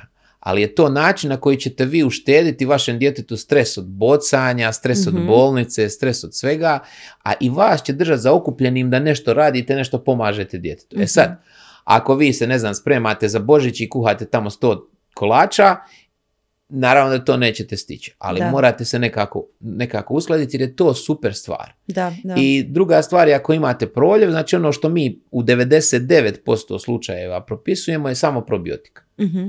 I znači oralna hidracijska solucija probiotik i ako nije previše prestaće, ako je dosta tog proljeva i niste uspjeli na vrijeme pogoditi trenutak kad trebate pojačati hidraciju, ovaj dobije infuziju i Da, to je da. to. E, među tim e, virusima rota se uvijek spominje. Čula sam i za noru, moram priznati da ja nisam znala, kod nas se nije, Ja, no, nije se pa pojavila. Ima kod nas ovaj e, o, norvovirus, ovaj rotavirus, neki adenovirus i enterovirusi također mogu uzrokovati ovaj, e, proljeve. Uh, ima i puno rota je zanimljiva zato što ima specifične ovaj malo specifičnija klinička slika i zato što je ono možemo je detektirati hvata puno, puno mlađu djecu i onda Mhm. smo ovaj I, I ponavlja se, jel? To Da, nije ono da. jednom pa si miran, da da da ali je svaki put sve blaža. sve jel blaže tako? jeste E, i imamo i imamo i cjepivo za to Aha, e, cjepivo. A, malo prije smo o tom povjerenju prema doktorima, sustavu i svemu. Mislim da se baš u tom e, stavu ili pojavnosti e, necijepljene djece pokazuje da ipak tog nepovjerenja ima. pa ima Ima. E, Zašto je to tako? Jesu li tome kumovali i stručnjaci, vaše kolege koji također recimo ne cijepe svoju djecu? Pa ja bi to vrlo imaju jednostavno, ja bi to vrlo jednostavno riješio. Znači, bio je jedan, sad je pokojni moj profesor, koji je rekao da je Biblija najmedicinskija knjiga na svijetu, a da u Bibliji piše da ne možeš služiti dvojici gospodara. E, zašto bi mi vjerovali da će nam antibiotik riješ- riješiti upalu pluća koji su ti zli farmaceuti izmislili, Mhm. a nećemo vjerovati da će cjepivo pomoći onome što priča, iako je možda iz iste kompanije a, ovaj, koja proizvodi. Da. E, Dakle, e, liječnici koji imaju nešto protiv cijepljenja, ja bi to vrlo jednostavno riješio i oduzeo im licencu. Zanimljivo. Znači, A možda ne zato uopće- ne idu baš tako puno javno, jer Ne. više se to priča o nekim Pa kuloarima, vrlo je jednostavno, jer vidite, dvije, dvije su stvari. Ako, ako ja ne vjerujem u cjepivo, a cijepim tuđe dijete, ja sam licemjer. Dobro. A ako ja ne vjerujem u cjepivo i radim kao pedijatar, a piše tamo da trebam to, to, to, ja ne radim svoj posao kako treba, a dobivam plaću. Znači, opet sam licemjer. Istina. A zašto to sve piše tako? Pa zato što su neki pametni ljudi, mi srećom u ovoj našoj državi baštinimo jedan, jednog genijalnog čovjeka koji bez obzira šta se poslije dogodilo, kad imate tako jednog genijalnog čovjeka, vi još sto godina poslije baštinite njegovu genijalnost. To je bio Andrija Štampar. Mhm. Znači, zamislite da je čovjek iz te neke tada kraljevine Srba, Hrvata i Slovenaca ili kako se zvala kraljevine Jugoslavije, došao i postao prvi predsjednik svjetske zdravstvene organizacije. Znači, čovjek je bio genijalan u mnogim stvarima. On je u, u tu nekakvu ruralnu Jugoslaviju prvo doveo da ljudi peru ruke. Znači, shvatate, prije sto godina je on morao učiti ljude da peru ruke, Da. ali je postavio neke principe. I ti principi javnog zdravstva e, su se održali i, i, i- i, do danas. Znači, i principi javnog zdravstva su toliko potvrđeni da mi sto godina poslije imamo osjećaj da ne postoji ugroza. Znate, to je onaj fora, o, ja se osjećam kad cijepim djecu kao onaj mujo iz, iz, iz, iz onaj, iz e, vica, šta radiš mujo, evo prskam protiv krokodila, pa bola nema ovdje krokodila, je zato što ja prskam. I niko ne vjeruje da je nekad bilo krokodila. Ali vidite, ima sad krokodila. krokodila ima, hripavca ima. Znači, ja ne mogu vjerovat koliko smo mi, e, mi smo to pričali. Mhm. Mi smo imali djecu koja su ostala e, znači oštećena zbog hripavca, lji- znači bolesti koje ne bi trebalo postojati. Jer smo mi trebali biti To su zapravo sve vrlo, vrlo opasne bolesti Tako o kojima je. se nije govorilo jer su bile evo skoro iskorijenjene. skoro iskorijenjene. Ali možda ja. ljudi zaista i ne znaju o kojim se tu bolestima radi, koliko su opasne, Možda, kolika vidite, je smrtnost. su bili, vidite, mi, oni kažu mo paru pa ćeš dobiti autizam, super. evo, Da. Svi, svi dobit će autizam, znači, uh, ovaj, vi imate, uh, evo, prvi, zadnji, o- zadnja osoba, e, mislim da je bilo 78. godine, zadnja osoba na Kosovu je detektirana da je imala difteriju u cijeloj Europi. Možda sam promašio godinu, ali mislim da nisam čak. Mhm. Zahvaljujući cijepivu. Evo. I onda se cijepilo i nema difterije. Niko ne zna šta je. Ja sam pedijatar, ja ne bi znao prepoznat difteriju. Zato što sam samo vidio slike. Možda bi znao, možda bi se, nemam pojma, bili se sjetio. Ok. Čovjek 2019. u sred Madrida u dobi od 19 godina je umro od difterije. Jer u kliničkoj bolni, univerzitetskoj kliničkoj bolnici Madrid niko nije znao šta mu je. Jer je u Madridu zadnji pacijent bio sa difterijom 70. Otkud njemu difterija sad onda? Ako je tolika... Išao je u, u Afriku. Dobro. Znači sad kako su putovanja, mi ne sjećamo, moramo gledati, svijet je postao globalno naravno. znači ne bi se čudio da mi dobijemo žutu groznicu, da neko je došao i kaže žuta groznica, mi ga ovdje liječimo na infektivnom 100 godina i ne znamo šta mu je, zato što kako ćeš se sjetiti žute groznice? Onda se sjetiš kao... To je ono kao Dr. House, one dijagnoze gdje Evo, su putovali, otiđi mu u stan, vidi mu vidiš tamo. šta, kako, jer ne možeš, ko bi se sjetio da ga pitaš, e, zadnjih dva tjedna, jesi možda išao u, u, u Indokinu, kao ono, a jesam čovječe, ja ono, svaki treći dan u Bankoku, ne znam ili gdje već. Ali to se može dogoditi, znači Da. prije se to sigurno nije moglo dogoditi. Prije ti, ono, ne znam, pođe čovjek u Sarajevo i ono, ispraćaju ga, mama suze lije, jer mora do Sarajeva. A sad je tap, tap, Je, svugdje smo. i svugdje smo. I, I stvarno postoje mjesta. Znači, poliomijelitis koji je kod nas, evo, eradiciran skoro. Znači, na Madagaskaru je još uvijek endemičan. Mhm. I sad mi idemo, imamo reklamu, idemo na Madagaskar, idemo se malo provoditi, za... nisi se cijepio, dobiš poliomijelitis. I budeš, ne znam, ko Stephen Hawking. Šetaš u onim Ali kolicima. toga se roditelji boje. Pa, vrlo je jednostavno. Znači, roditelji nisu svjesni, jer im niko nije rekao, Dobro. nismo educirali, jednu cijelu generaciju smo zaboravili zaeducirati da postoje te bolesti. I oni ne shvaćaju opasnost. Znači, ne shvaćaju da je tu bilo krokodila. A onda je cijela jedna e, subkultura se razvila, je, ali postoje neki zli koji nas žele uništiti, žele nas čipovat. Ja ne znam jeste li kad pogledali vašu povijest pretraživanja na Google, oni sve znaju. Znači vi sami date sve informacije Google, dali ste mu broj telefona, dali ste mu email, dali ste mu sve što radite, dali ste mu šta, šta ovaj, znači ja imam povijest mojih putovanja koje mi je zanimljivo, ali je friki. Pa je. Da, da.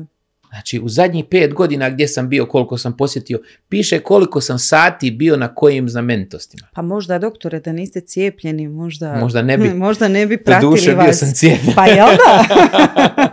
e, nije Možda to do, to nije to do googlanja Da, i da, Gmaila, da, nego je to do, do cijepiva. Da, da, to je E, ovaj iz Microsofta. E, ali e, moramo opet malo na, na ozbiljnije ovaj, gledanje svega toga, jer ima tih mladih roditelja ili možda i starijih koji nemaju povjerenja jer su čuli, ne znam, e, troje, petero roditelja je reklo moje dijete je nakon cijepiva dobilo autizam. Dobro, ja... ok, je li to oni imaju- moguće? Apsolutno ne. Znači, mnoge stvari ja ne znam. To je jedna od stvari koje znam. Z- kako? To točno. Zato što i Ali to je, otkud to je, cijela slušajte, ta slušajte, priča o evo, toj o, povezanosti? Pa cijela priča je počela od Wakefielda kojeg su pogrešno čak i protumačili. Znači, Wakefield je, e, povučen je taj rad, e, kontalo se da je on nešto varao i iznevjerio nekih milion, nemam pojma, nije bitno. Uglavnom, poslije je ostao bez, bez licence. Mhm. E, taj u, u, u, u, u, u- u Lancetu, čak i Lancet izgubio svoju popularnost koji je jedan od najstarijih, najpopularnijih medicinskih časopisa jer mu se dogodilo to, ali nenamjerno. Znači, taj dio u tom članku o autizmu uopće ne govori o autizmu. Znači, govori se o pervazivnom poremećaju, nešto što se tad tako zvalo, Dobro. autizam, i, i poremećaju u, u, u, u, u, u ovaj e, gastrointestinalnom sustavu. Jer je on pratio nešto kao e, tu poveznicu Dobro. i onda je zvao na telefon ljude i pitao ih pitanja. I u tim pitanjima ljudi su se sjećali jesu li oni cijepljeni, jesu li cijepljeni i na, vjerovali ili ne, studija ta od Wakefielda je rađena na 12 ispitanika. 12 ispitanika, to je najveća e, fora te studije, što je tako mali broj ispitanika, onda, je, onda su to zagovornici to neki uzeli, dili, na, slušajte, na kraju je ta priča došla do dotle da je meta-analiza napravljena na 14 miliona i 600 tisuća djece. 14 milijuna i 600 tisuća djece. To je najveći skup studija za bilo šta ikad. Stavili su ih da vide postoji li bilo kakva poveznica. I rekli su ne, ne postoji. Japanci su tu bili još bolji. Kad je tek e, Wakefield bio, oni su ono pragmatični od sebe. Rekli su, ok, košta nam cijepni ovaj program dvije godine toliko, ako nam neko dijete stvarno ovaj dobije morbile, morat ćemo isplatiti toliko. Mi već imamo preko 90% procijepljenost, pa ne postoji opasnost od ovaj od ove e, Morbila, epidemije. da. E, dobro. I ajdemo mi obustaviti na dvije godine cijepni. Da vidimo. Da. I oni prate povećanje autizma. I kontaju, ako dvije godine zaustavimo, pa valjda će ta povećanje spast. Pa valjda će ta krivulja past. Samo se ubrzala. I oni rekli, halo, zdravo, za sva vremena pretpisano. U Japanu poslije, znači, mislim da je to bilo e, dok su završili studiju i sve, poslije 96. niko nije spomenuo autizam imao paru. Oni su završili s tom pričom, riješili sve, Gotovo, mi doviđenja, to ono kao... Trebaju li roditelji znati sastav cijepiva? Pa mislim da roditelji, kako bi to rekao da ne zvučim kao pretenciozni idiot. ovaj, možda neće razumjeti ili- Ne mislim da bi roditelji trebali znati sastav cjepiva, jer sastav cjepiva kad kreneš, ovaj, nema tu nekih stvari koje ti kao, evo u ovom cjepivu sad je živa, je... Žive šta više vam- nema, jel tako? Nema, naravno. Čak Ali imaju ovi životinski vidite, proteini. pa zar ne? imaju, vidite, ima svašta. Ako krenete, e, znači, vjerujete li e, da mi e, životinske proteine dajemo svojoj djeci svaki dan u obliku salame, na primjer? Pa dobro, ali evo recimo dijete koje je alergičar, onda tu treba biti posebno oprezan. Vjerojatno se onda i ispušta... Ne, zato što nemamo Neka. ništa što je alergeno. Znači, svako to cjepivo, Dobro. znači svako to cjepivo koje mi dajemo, znači mora proći tako rigorozne I znate šta, šta ja vas da kažem? Da ne idemo previše u, u- ono kao znanosti, u Mhm. detalj. Zamislite ovo, u Americi u kojoj jedva čekaju da te tuže, u kojoj čovjek koji je uzeo vruću čašu u onome Starbucksu dobio 2 miliona zato što na njoj nije pisalo da je vruća, a kupio je kavu, Dobro. valjda se hladna kava kupuje u Americi, ali je dobio to. Znači, u Americi u kojoj možeš tužiti za svaku glupost i imaš odvjetnike koji će tužiti za svaku glupost, koji su uspjeli izvući, koliko je ono bilo, 7 milijardi dolara od, od, od, i- industrije ovaj, cigareta, još niko nikad nije tužio proizvođača cjepiva. Ako to nije znak da su ta cjepiva sigurna, ja ne znam šta je. Evo, da ne idemo uopće u, u, znači, u znanost. Ali gledajte, Koliko je recimo u redu, eto malo, možda isto za nesigurne roditelje odlagati to, jer pa nije, vidite, najviše nije- se lome koplja oko ovoga za morbile, to Ja, je upravo koje je, na primjer, ja se- sa 12 mjeseci, Tako, tako? je. Ja se, na primjer, najmanje Kako je bojim ispalo tog da u koroni su svi ovaj, nekako su to i razvukli, da se tada djeca nisu ni cijepila, pa nije ni bio toliko nije ni bilo forsiranja od strane e, struke dovedite, dovedite. Sve se Pa nismo zaustavilo. mogli, nismo mogli, znači to je cijepljenje nastavljeno. Ja, na primjer, sam nastavio cijepljenje u svom primarnom cijepnom centru kad god se moglo izlaziti. Dobro. Ovaj, nisi mogao ono kao dovedi dijete, ali ne smijete izlaziti. Kako ćeš ga dovesti? Tran, tran, ne znam, ono, beam me up, Scotty.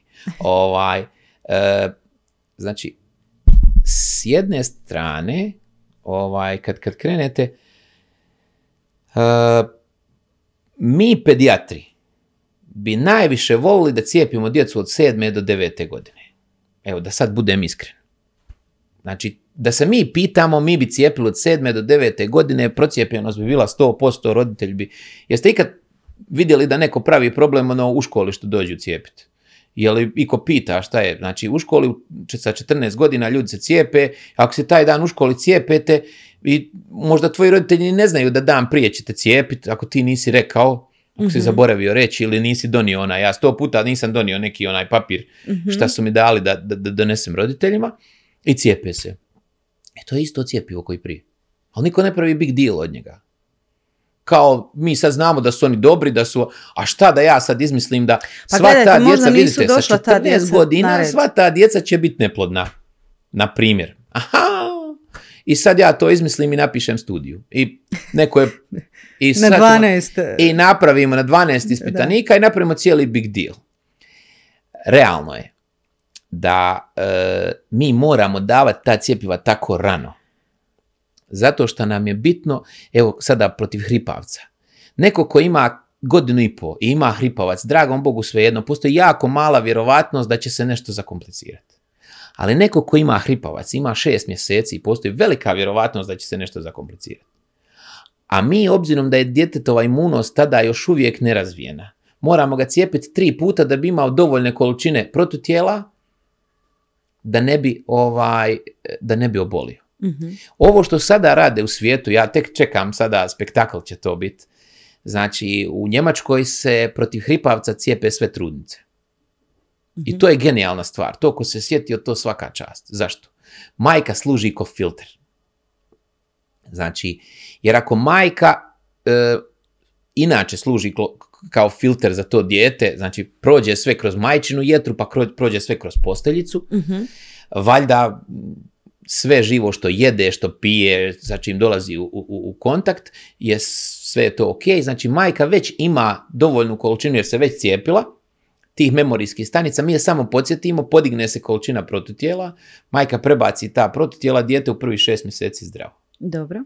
I to je fenomenalno. Ja mogu zamisliti kako će to izgledati kad se naši... Nemoj jedna ne bila da ne bude... Možda će mu rogovi narast. Zašto? Ja mislim da je problem u tome što mi ne idemo kod zubara da nam zubi se ne pokvare. Mi idemo u zubara zato što nas boli zub. I to je problem. Znači, mi nismo okrenuti preventivi. Mi smo okrenuti kurativi. Vama doktor treba da vas izliječi od nečega. Vama nešto, a prije toga šuti, ne diraj, nemoj, neka ovako. Mi smo navikli, bez obzira što nam je nezgodno, ružno, evo naša situacija u državi, mi svi mislimo da nam je u državi loše. Niko ništa ne pot- poduzima. Zato što smo takav narod. Nismo proaktivni. Znači ovi... e, u- u- u- i, I taj princip će nama uvijek praviti problem što se tiče cjepiva. Međutim, ja uvijek kažem, e, Danska, stalno je spominjem danas, ne znam zašto. Reklama, idite u Dansku. E, Ovo je program sponzoriran od strane Danske turističke Da. agencije. Ovaj, e, nama je do 2015. Danska kupovala cjepiva. Zato što su i oni mali, imaju mali broj djece koji se rađaju, njih je 5 miliona, ali se ne rađa puno djece. Njima je bilo jeftinije kupiti cjepiva i za sebe i za nas i koštalo je kao da kupuju samo za sebe tu poludozu. Jer se ovima nije isplatilo praviti pola doze. Jel? Tako, tako male. Ovaj, I do 2015. dok mi nismo otišli u, u, u razinu mid income, middle in- income countries, ono kao srednje, srednje razvijenih država, ovaj, oni su nama to kao donirali, kupovali. I poslije smo toga mi nastavili kupovati te ista cjepiva. Zašto? Zato što smo premali i nismo mogli kupovati od nekih drugih. Nismo mogli otići u Indiju i kupiti jeftina cjepiva.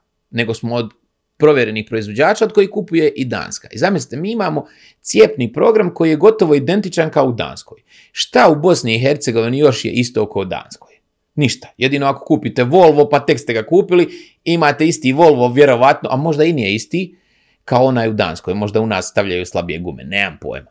Da. Ali zamislite, znači imamo isti sustav, isto se cijepi neki mali danac koji mi. Samo se mali danac još cijepi, na primjer, protiv pneumokoka, pa je još zdraviji, a u nas nema para za to. Da, E, ali tu, tu opet se nekako e, vraćam na struku koja nema eto, isto mišljenje kao vi, pa ne znam kakva su predavanja ili studije mogli sami iščitavati, Pa- jer ima tih zdravstvenih radnika koji ne ja vode se svoju djecu, slažem, ja se slažem. pedijatara koji kažu tvoje dijete ne govori nemoj ga cijepiti još, vidjet ćemo šta mu je prvo. Ja nemam nikakvih problema da postoje ti ljudi koji ne cijepe ni, ni, ni svoju djecu, ni tuđu djecu. I ja bi onda rekao da su to ljudi koji znaju. Ali ako znaš nešto, ako znaš nešto, onda to zagovaraj. A ne budi kukavica, ne budi dvoličan, ne budi licemjer. Jer Mhm. to meni izgleda tako. Uzet ću plaću od pedijatra, Dobro. a radit ću posao pedijatra ono s figom u džepu.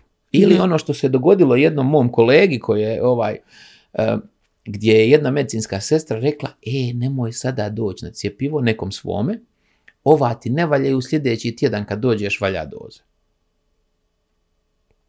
I sad je ova došla da pita tog mog kolegu kao, e, ova mi je rekla, kaže, da zovem tu ženu, prvo ako zna da ne valjaju ta cjepiva, zbog čega ne valjaju, nemoj da daje ni drugoj djeci, Da. kakav je to način kao ona će na kraju šta se Znači, ta cjepiva su bila mjesec dana do roka, Aha. što je sasvim ok. Naravno, nekada se dogodi. I, ali ta rečenica, ova ne valjaju, druga će valjat, njoj je, znaš, ima, postoje, postoje cjepiva koja ne valjaju. Mhm. To je isto tako, post- kao djeca se, ja sam, kažem vam, 14 miliona i 600 tisuća ljudi da ne postoji povezanost između moparua i autizma. 14 miliona. Zamislite koliko je novaca trebalo za sve te studije. Zamislite da je neko te novce usmjerio u stvarno istraživanje autizma. Koji je razlog, koji je uzrok, koji je lijek. Znači i to je ono što mene, ja imam puno djece koje, koje imaju autizam koje poznajem. Ja znam Mhm. koliko ti roditelji pate. Ja, meni je jasno da moraš e, nekome, moraš imati neko objašnjenje, Krivca moraš na nekog pronaći. krivca da ti, da ti bude, da, da se možeš svaki dan ustati, moraš na nekog biti ljut. Da. I to je ok. Ali kad vidite koliko je povezano, znači, s tim nije. Mhm. Možda je povezano sa tim što jedemo poli. E, dokazali smo da je povezanost sa tim koliko dijete pove- provede ispred ekrana prije prve godine života. Pa opet svi živi, vidite li koliko je ekrana. Znači ja to se, je istina, da. ja, ja, ja, ali puno je komfornije, ne znamo, niko nam to ne, niko ne broji koliko je dijete pred mobitelom, niko ne broji koliko je dijete pred televizorom, niko ne broji, znači zašto je to? A vrlo je jednostavna stvar, vidite, dijete kad je malo, kad stvara svoj svijet, ja se vama nasmijem, vi se meni nasmijete nazad. A zamislite ovo, vi imate paju patka tamo ili šta ste god pustili i dijete se nasmije, on se ne nasmije. Dijete se nasmije, on radi desetu stvar. Da. Dijete brka svoju, znači dijete je naučilo da kad se nasmijemo, on mi se nasmije, kad se naljutim, on se naljuti. Nije kad se ja nasmijem, on se lansira u svemir. Kažem, brka osnovne koncepte. Kad vam nije naštimano, eh, ne možete bez, bez temelja nešto sagraditi. Mhm. I mi tu imamo puno problema, mi tu imamo puno samoprozvanih stručnjaka, mi tu imamo puno uh, life coacheva, mi tu imamo puno, znači puno je nereda u tom sustavu, a tu se prodaje nada. I tu imate puno ljudi koji na sto strana, nemojte, evo, ima hipertonus, pa ćemo ga mi vježbati, pa ćemo ga vježbati privatno, pa onda će biti super. Pa onda ga, evo, moj mlađi sin je, evo, išao na vježbe. Imao neki blagi hipotonus. Znate, ali kao ono, znaš, ako je na vježbama, ti se ne trebaš cijepiti. Gdje to piše? Gdje to piše? I Kad zašto, se, e, zašto kako fiz- se određuje da se dijete cijepi? Vi Vrlo prvo radite pregled, vidite, jel, kad vidite, se dovedu? Vrlo je jednostavno. Znači, postoje samo četiri kontraindikacije za cijepivo temeljne i tri specifične. Znači, to treba svaki pedijatar znati. Dobro, koje Znači, su? pišu u naredbi o cjepivu. Znači, alergija na, na, na pojedine preparate cjepiva, znači Dobro. ako ste imali, cijepili se ili na nešto slično, pa imate, znači, ali to je na neke konzervanse ili na nešto, na neki lijek, pa ćemo uzeti sa, o- ili ste se cijepili protiv pentaksimom, na primjer, pa ste imali anafilaktičku reakciju, onda vas sljedeći put nijedan budala neće cijepiti pentaksimom. Dobro. Jer može biti bilo šta tu, jel tako? Isto ko, ko što može biti na, na, ne znam, na mlijeko ili na nešto. Znači, e, imunodeficijencija. Znači, da ste imunodeficijenti, ali ne imunodeficijencija, moje dijete svaki mjesec dana se razbolilo u bolnici, nego imunodeficijencija tipa e, teške kombinirane imunodeficijencije koju prepoznate unutar prvih mjesec dana, jer vam dijete odmah zapadne u sepsu i ne možete, znači, Mhm. poput HIV-a kod, e, u, u, u afričkoj populaciji on velik, pogotovo u subsaharskoj, znači, problemi. E, onda ovaj, i tu se zapravo možete, ne smijete cijepiti, na primjer, protiv BSŽ-a, Dobro. prvenstveno, protiv ostalih čak i osim oparua koje je isto živo cjepivo, protiv ostalih čak i možete, neće vam ništa biti, samo neće cjepiva funkcionirati.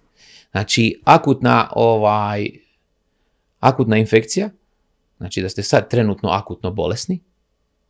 I četvrta stvar je da imate uh, ovaj, eh, neurološku bolest, ali koja je progresivna. Mhm.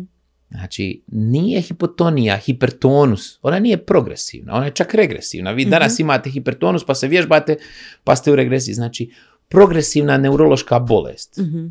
Znači, kad vidite da vam dijete progresivno propada, jer može propadati od nečega što ima veze sa autoimunošću, vi ćete, i, e, znači, vi imate nekakav boost imuniteta, date ovaj cjepivom i onda da ne bi provocirali takvu reakciju, da se ne bi dogodilo nešto. Znači, to, to, to ne cijepite. Imate specifične stvari, znači, ali koje su bez veze. Na primjer, e, protiv hepatitisa B se ne može cijepiti dijete ako je ispod 2,5 kila i tako. Ali to pedijatri znaju. Da. Neko ko je pravio projekciju, stavio je to oko obvezu. Mi stalno pričamo ovi hoće, ovi neće. Svatate, ljudi, cijepljenje je zakon. Znači, ne znam jel vas iko ikad pitao, jel vam vjera zabranjuje da se vežete za ovaj u autu. I jeste li zbog toga da vas neko nije kaznio? Znači, morate se vezati, to je zakon. Ali On- kako se provodi, ipak očito ne... e, Pa provodi se problematično zato što nemate policija provodi te mjere, ima Dobro. puno više policajaca nego, ima, nego što ima sanitarnih inspektora, pedijatri žele biti u dobrim odnosima s roditeljima, pa i kao roditelji isto tako prave nekakve. Mhm. Tu bi trebalo, jel, kad se stigne do vrtića i, škola, e, onda se traže neke... Traže se, znači, ali vidite, svi ti Potvrde. koji su bili protiv cijepljenja, kad su otišli u Njemačku, su uredno došli da se cijepi dijete da mogu u Njemačku. Mhm. I svi ti se u Njemačkoj uredno cijepe. Cijepe se istim cjepivima. Ha, očito Isti. imaju više povjerenja u Pa. njihove pedijatre ili Vidite, ja vjerujem zašto je, mi imamo inače manjak povjerenja u državu, u političare, u sve. Međutim, političarima dajemo iz godine u godinu stalno mandate, istima. Da. A zdravstveni sustav nam je kao, evo, slušajte, pa de, evo sve, ajmo, ajmo onda ne vjerovati u sve. Mhm. Pa ajmo sve promiješati, pa postaviti kak treba. Zašto je to još važno? E, ta nekakva kolektivna odgovornost. Neko bi možda rekao, pa dobro, ja sam roditelj i odlučujem za svoje dijete, odlučujem da se neće cijepiti, to je naša stvar. Ako je tvoje cijepljeno, zašto se ti brineš e, zbog moga? Međutim, postoji oni koji se ne smiju cijepiti, jel tako? I postoji ono što smo malo prije pričali, ne znam je li izlazi, ne nego izlazi li iz, iz nekakvih etičkih normi. Znači imali smo dijete koje je umrlo s hripavcem. Ok, nije umrlo od hripavca, ali je hripavac pripomogao. Mhm. Znači to dijete je umrlo zato što mi nemamo 90% procijepljenost. Znači ta djeca koja se ne mogu, zašto je zapravo problem cjepiva? Ja mislim da je problem cjepiva nije toliko nepovjerenje i to, nego zato što smo se mi uljuljali. Mi smo godinama imali 90% procijepljenost. I to kad neka mama dođe i hoće da ne cijepi dijete ili malo odmakne, ono, hajde majke ti. Neće ništa biti. Mhm. Ali se taj broj povećavao, povećavao, povećavao i sad je došao, znate, ono kad u jednom trenutku krene sa eksponencijalnim rastom. Da. I taj eksponencijalni rast, mi smo to kao to, to, ma hajde, ma to, to, uh, problem. To nam se dogodilo. Jer mi moramo imati imunitet krda. Mi smo društvo.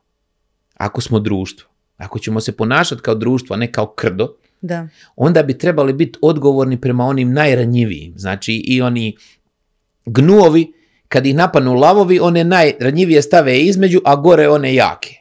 E pa i gnuovi se ponašaju da štite najranjivije. A mi cijepljenjem štitimo najranjivije. Mhm. Evo, mi se čak ni kao krdo ne ponašamo. Nego ja, e dobro, ako ćemo biti vuk samotnjak, izvoli. Ali onda nemoj očekivati da u tom sustavu, znači taj sustav neko izdvaja iz plaće, da bi imali takav kakav sustav, da bi imali to sve. Ok, ja hoću sve benefite, neću nikakvu odgovornost. Ja želim da moje dijete bude zdravo, ja želim da bude, mi to svi želimo. Mi niko ne želi da niko ima nikakav problem. Ja bi najviše volio da su svi zdravi i da sustav mene I plaća da da, nemam sjedim. posla, da. Ja bi to najviše volio, E, ali ne može. Znači moramo biti odgovorni i lako je kad gledaš kroz svoje, kao neću ja da meni nešto bude i šta će biti, pa neće ni biti. Pa vidit ćete sad procijepljenost. Znači vidjet ćete sad kad ovo sad su mediji napuhali o hripavcu, vidjet ćete da ima ga puno i sad će reći ok, ipak postoji. Znate šta je problem? Kad je ovo ovako, ok, prođe kašlje 10 dana, pa dragom Bogu svejedno.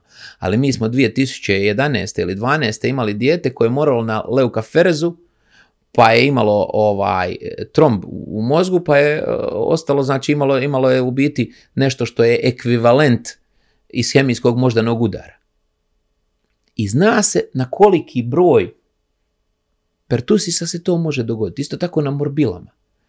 Znači, nakon na svakih tisuću morbila mi znamo da će se dogoditi encefalopatija e, sa zakašnjenjem ovaj, znači na tisuću. Mi smo prije dvije, tri godine imali u Bosni i Hercegovini 8 tisuća. Znači mi smo u teoriji, u statistici, osam te djece od tih 8 tisuća osudili na smrt. Ili na trajni invaliditet. I to znamo, to će se dogoditi, oni A će se znate li kakvi pojaviti. su postupci e, što se tiče cjepiva i nekih nuspojava i nekih e, loših... e, Znam, ako ćemo biti, ako možemo, sad, sad idemo malo u neku, ono, malo smo možda preozbiljni. da. Ali evo, e, zakonodavac je prihvatio da na milion doza cjepiva jedno dijete umre. Jedno na milijun, znači. Znači, mi smo prihvatili taj rizik. Kad smo pod, za, stavljali u zakon, znači, to je rizik. Međutim, to je jednak rizik kao i kad pijete paracetamol. Mhm. Od paracetamola umre jedno dijete na milion djece koje je popilo paracetamol. Mhm. Dobro. Razvit će anafilaktičku reakciju. Završit ćemo. Završit ćemo sa e, ovim ozbiljnim dijelom. Još za kraj malo ovako očinsku ulogu prokomentirati, pa, Pa to je meni... pa da vježiš ja, djeci, da vježiti. bježim djeci. Ja, ja sam se raspričao, ovo je zanimljiv format, a ja mogu pričati kome god zna. zna da Ja isto mogu pričati, ne znam kad sam ovako puno šutila, moram Evo, reći. evo, Svaka čast, šutio doktore. sam Manu Serdeva. Još Borisa i završio sam. to je malo teži slučaj. Ja sam lakša u tom Ovaj, pogledu. vjerujem, vjerujem, ali vježbat ću. Dobro, vratimo se očinskoj da se vratimo, ovaj, to mi je najdrža uloga, ovaj, e, moram priznat da je jed, puno, e, kako bi rekao, e, ajde sad možda i malo, postao sam puno bolji čovjek, puno bolji pedijatar sa svojom djecom, kad sam dobio djecu. Ima smisla. Evo, to je onaj možda najjednostavnije. Ovaj, u jednom periodu života moj stari sin je bio bolestan, malo ozbiljnije. Ovaj, nije ništa ono strašno, ali meni je to bilo strašno. Znači, e, ja sam se totalno izgubio i to mi je omogućilo da vidim kako je strašno e, kad si ro- samo roditelj. Kad si roditelj kad čekaš ono doktora, Rezultate, čekaš rezultate, mišljenje, da. kad ono razmišljaš i kad, kad ti milion stvari prolazi kroz glavu. Ovaj, naravno da se nisam znao pomiriti sa tim i onda je trebalo vremena da, da, da narastem i kao osoba da, da to nekako sažvaćem.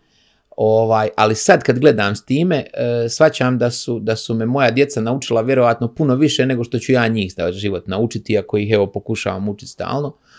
Njih će Ovaj, učiti njihova djeca. Vjerovatno. I, ovaj, i, i kažem, to mi je najdraža uloga i, i, i jako često kažem to mojim pacijentima. Ja mislim da to treba češće reći. Mhm. Da roditelji trebaju uživati u odgajanju i gledanju svoje djece kako rastu. Mi jako često se e, imamo informaciju koliko ima leukemija, koliko ima tumora, koliko ima, evo, ako se cijepiš, znači sit back, enjoy the ride. I nadaj se da će ti ispast kako treba jer ne možeš drugačije, ne možeš to, e, možeš samo ono probat učiniti najbolje što možeš i nadat se da će uspjet. E, i kažem vam, najbitnija stvar je nađite nekoga kome vjerujete. To može biti, e, ali ako toj osobi vjeruješ, ako je ta osoba, još ako ta osoba je dovoljno kvalitetna pa neće zlorabiti vaše povjerenje, vi ste završili sve, nemate šta pitat šta je u cjepivu, šta je u tom sirupu, vi ste završili priču. I ako budemo svi imali takvu neku osobu, that special someone, ovaj, onda će biti puno zdrave djece, zadovoljnih roditelja i sretnih pedijatara, jer puno je Da. jednostavnije raditi s ljudima koji vas slušaju, koji vam vjeruju, koji vam daju povjerenje. O, nekad je to prevelik teg, ja nekad više vi- brinem o, o tuđoj djeci nego o svojoj, ovaj, ali ako je sustav tako postavljen, ja mislim da su ishodi uvijek dobri. Mhm. Nadam se da će biti. Hvala puno doktore na gostovanju. E, Hvala e, gledateljima, pogotovo onima koji su od prve do zadnje minute. Moram reći u prvoj ovoj epizodi, e, svi kad su mi se javljali kažu pogledao sam od prve do zadnje minute, to valjda da upišem tamo u knjižicu, jer mislim ipak ima neki, neko trajanje, ali ovaj, znam da smo mi se dosta napričali, pa vid- vidjet ćemo i s produkcijom Ja se nadam u da koliko ćete ovo ćemo navrata, skratiti. u koliko Ovaj, ćemo ovo je epizoda 14 prebaciti. epizoda. Ovaj, e, evo, hvala vam što ste, me, što ste me ugostili. Ovaj, nadam se da, vas nisam udušio. Ovaj, bilo je Ja stvarno, sam stvarno ugodno. uživala. Bilo je ugodno razgovarati, evo kažem, ko, ko, ko me god zna, zna da volim puno pričati, ovaj, ali pričali smo o temama koje su meni bliske, znači Mhm. o, o pedijatriji, o djeci, o roditeljima, to je nešto što jako često ovaj, kad se prema tim temama odnosimo imamo nekakvu dozu i ovaj ono ono možda gorčine, ali mislim da zapravo nema uopće mjesta tome Mhm. da kad svi krenemo ono da se malo razmislimo i, i, i shvatimo ovog drugog i kad shvatimo da zapravo i roditelji i pedijatar želi najbolje tom djetetu, ako pođemo s toga, e, mislim da vrlo lako ćemo doći na, na i zato mi je ta informacija mi je jako bitna da je prenesem mladim roditeljima i, i, i, ovaj u cijeloj ovoj šumi rečenica to je trebalo biti. Ok, izvući ćemo, izvući ćemo. E, Hvala vam puno, e, hvala Bioreli na sponzorstvu i potpori. Vidimo se, uskoro stiže i nova epizoda.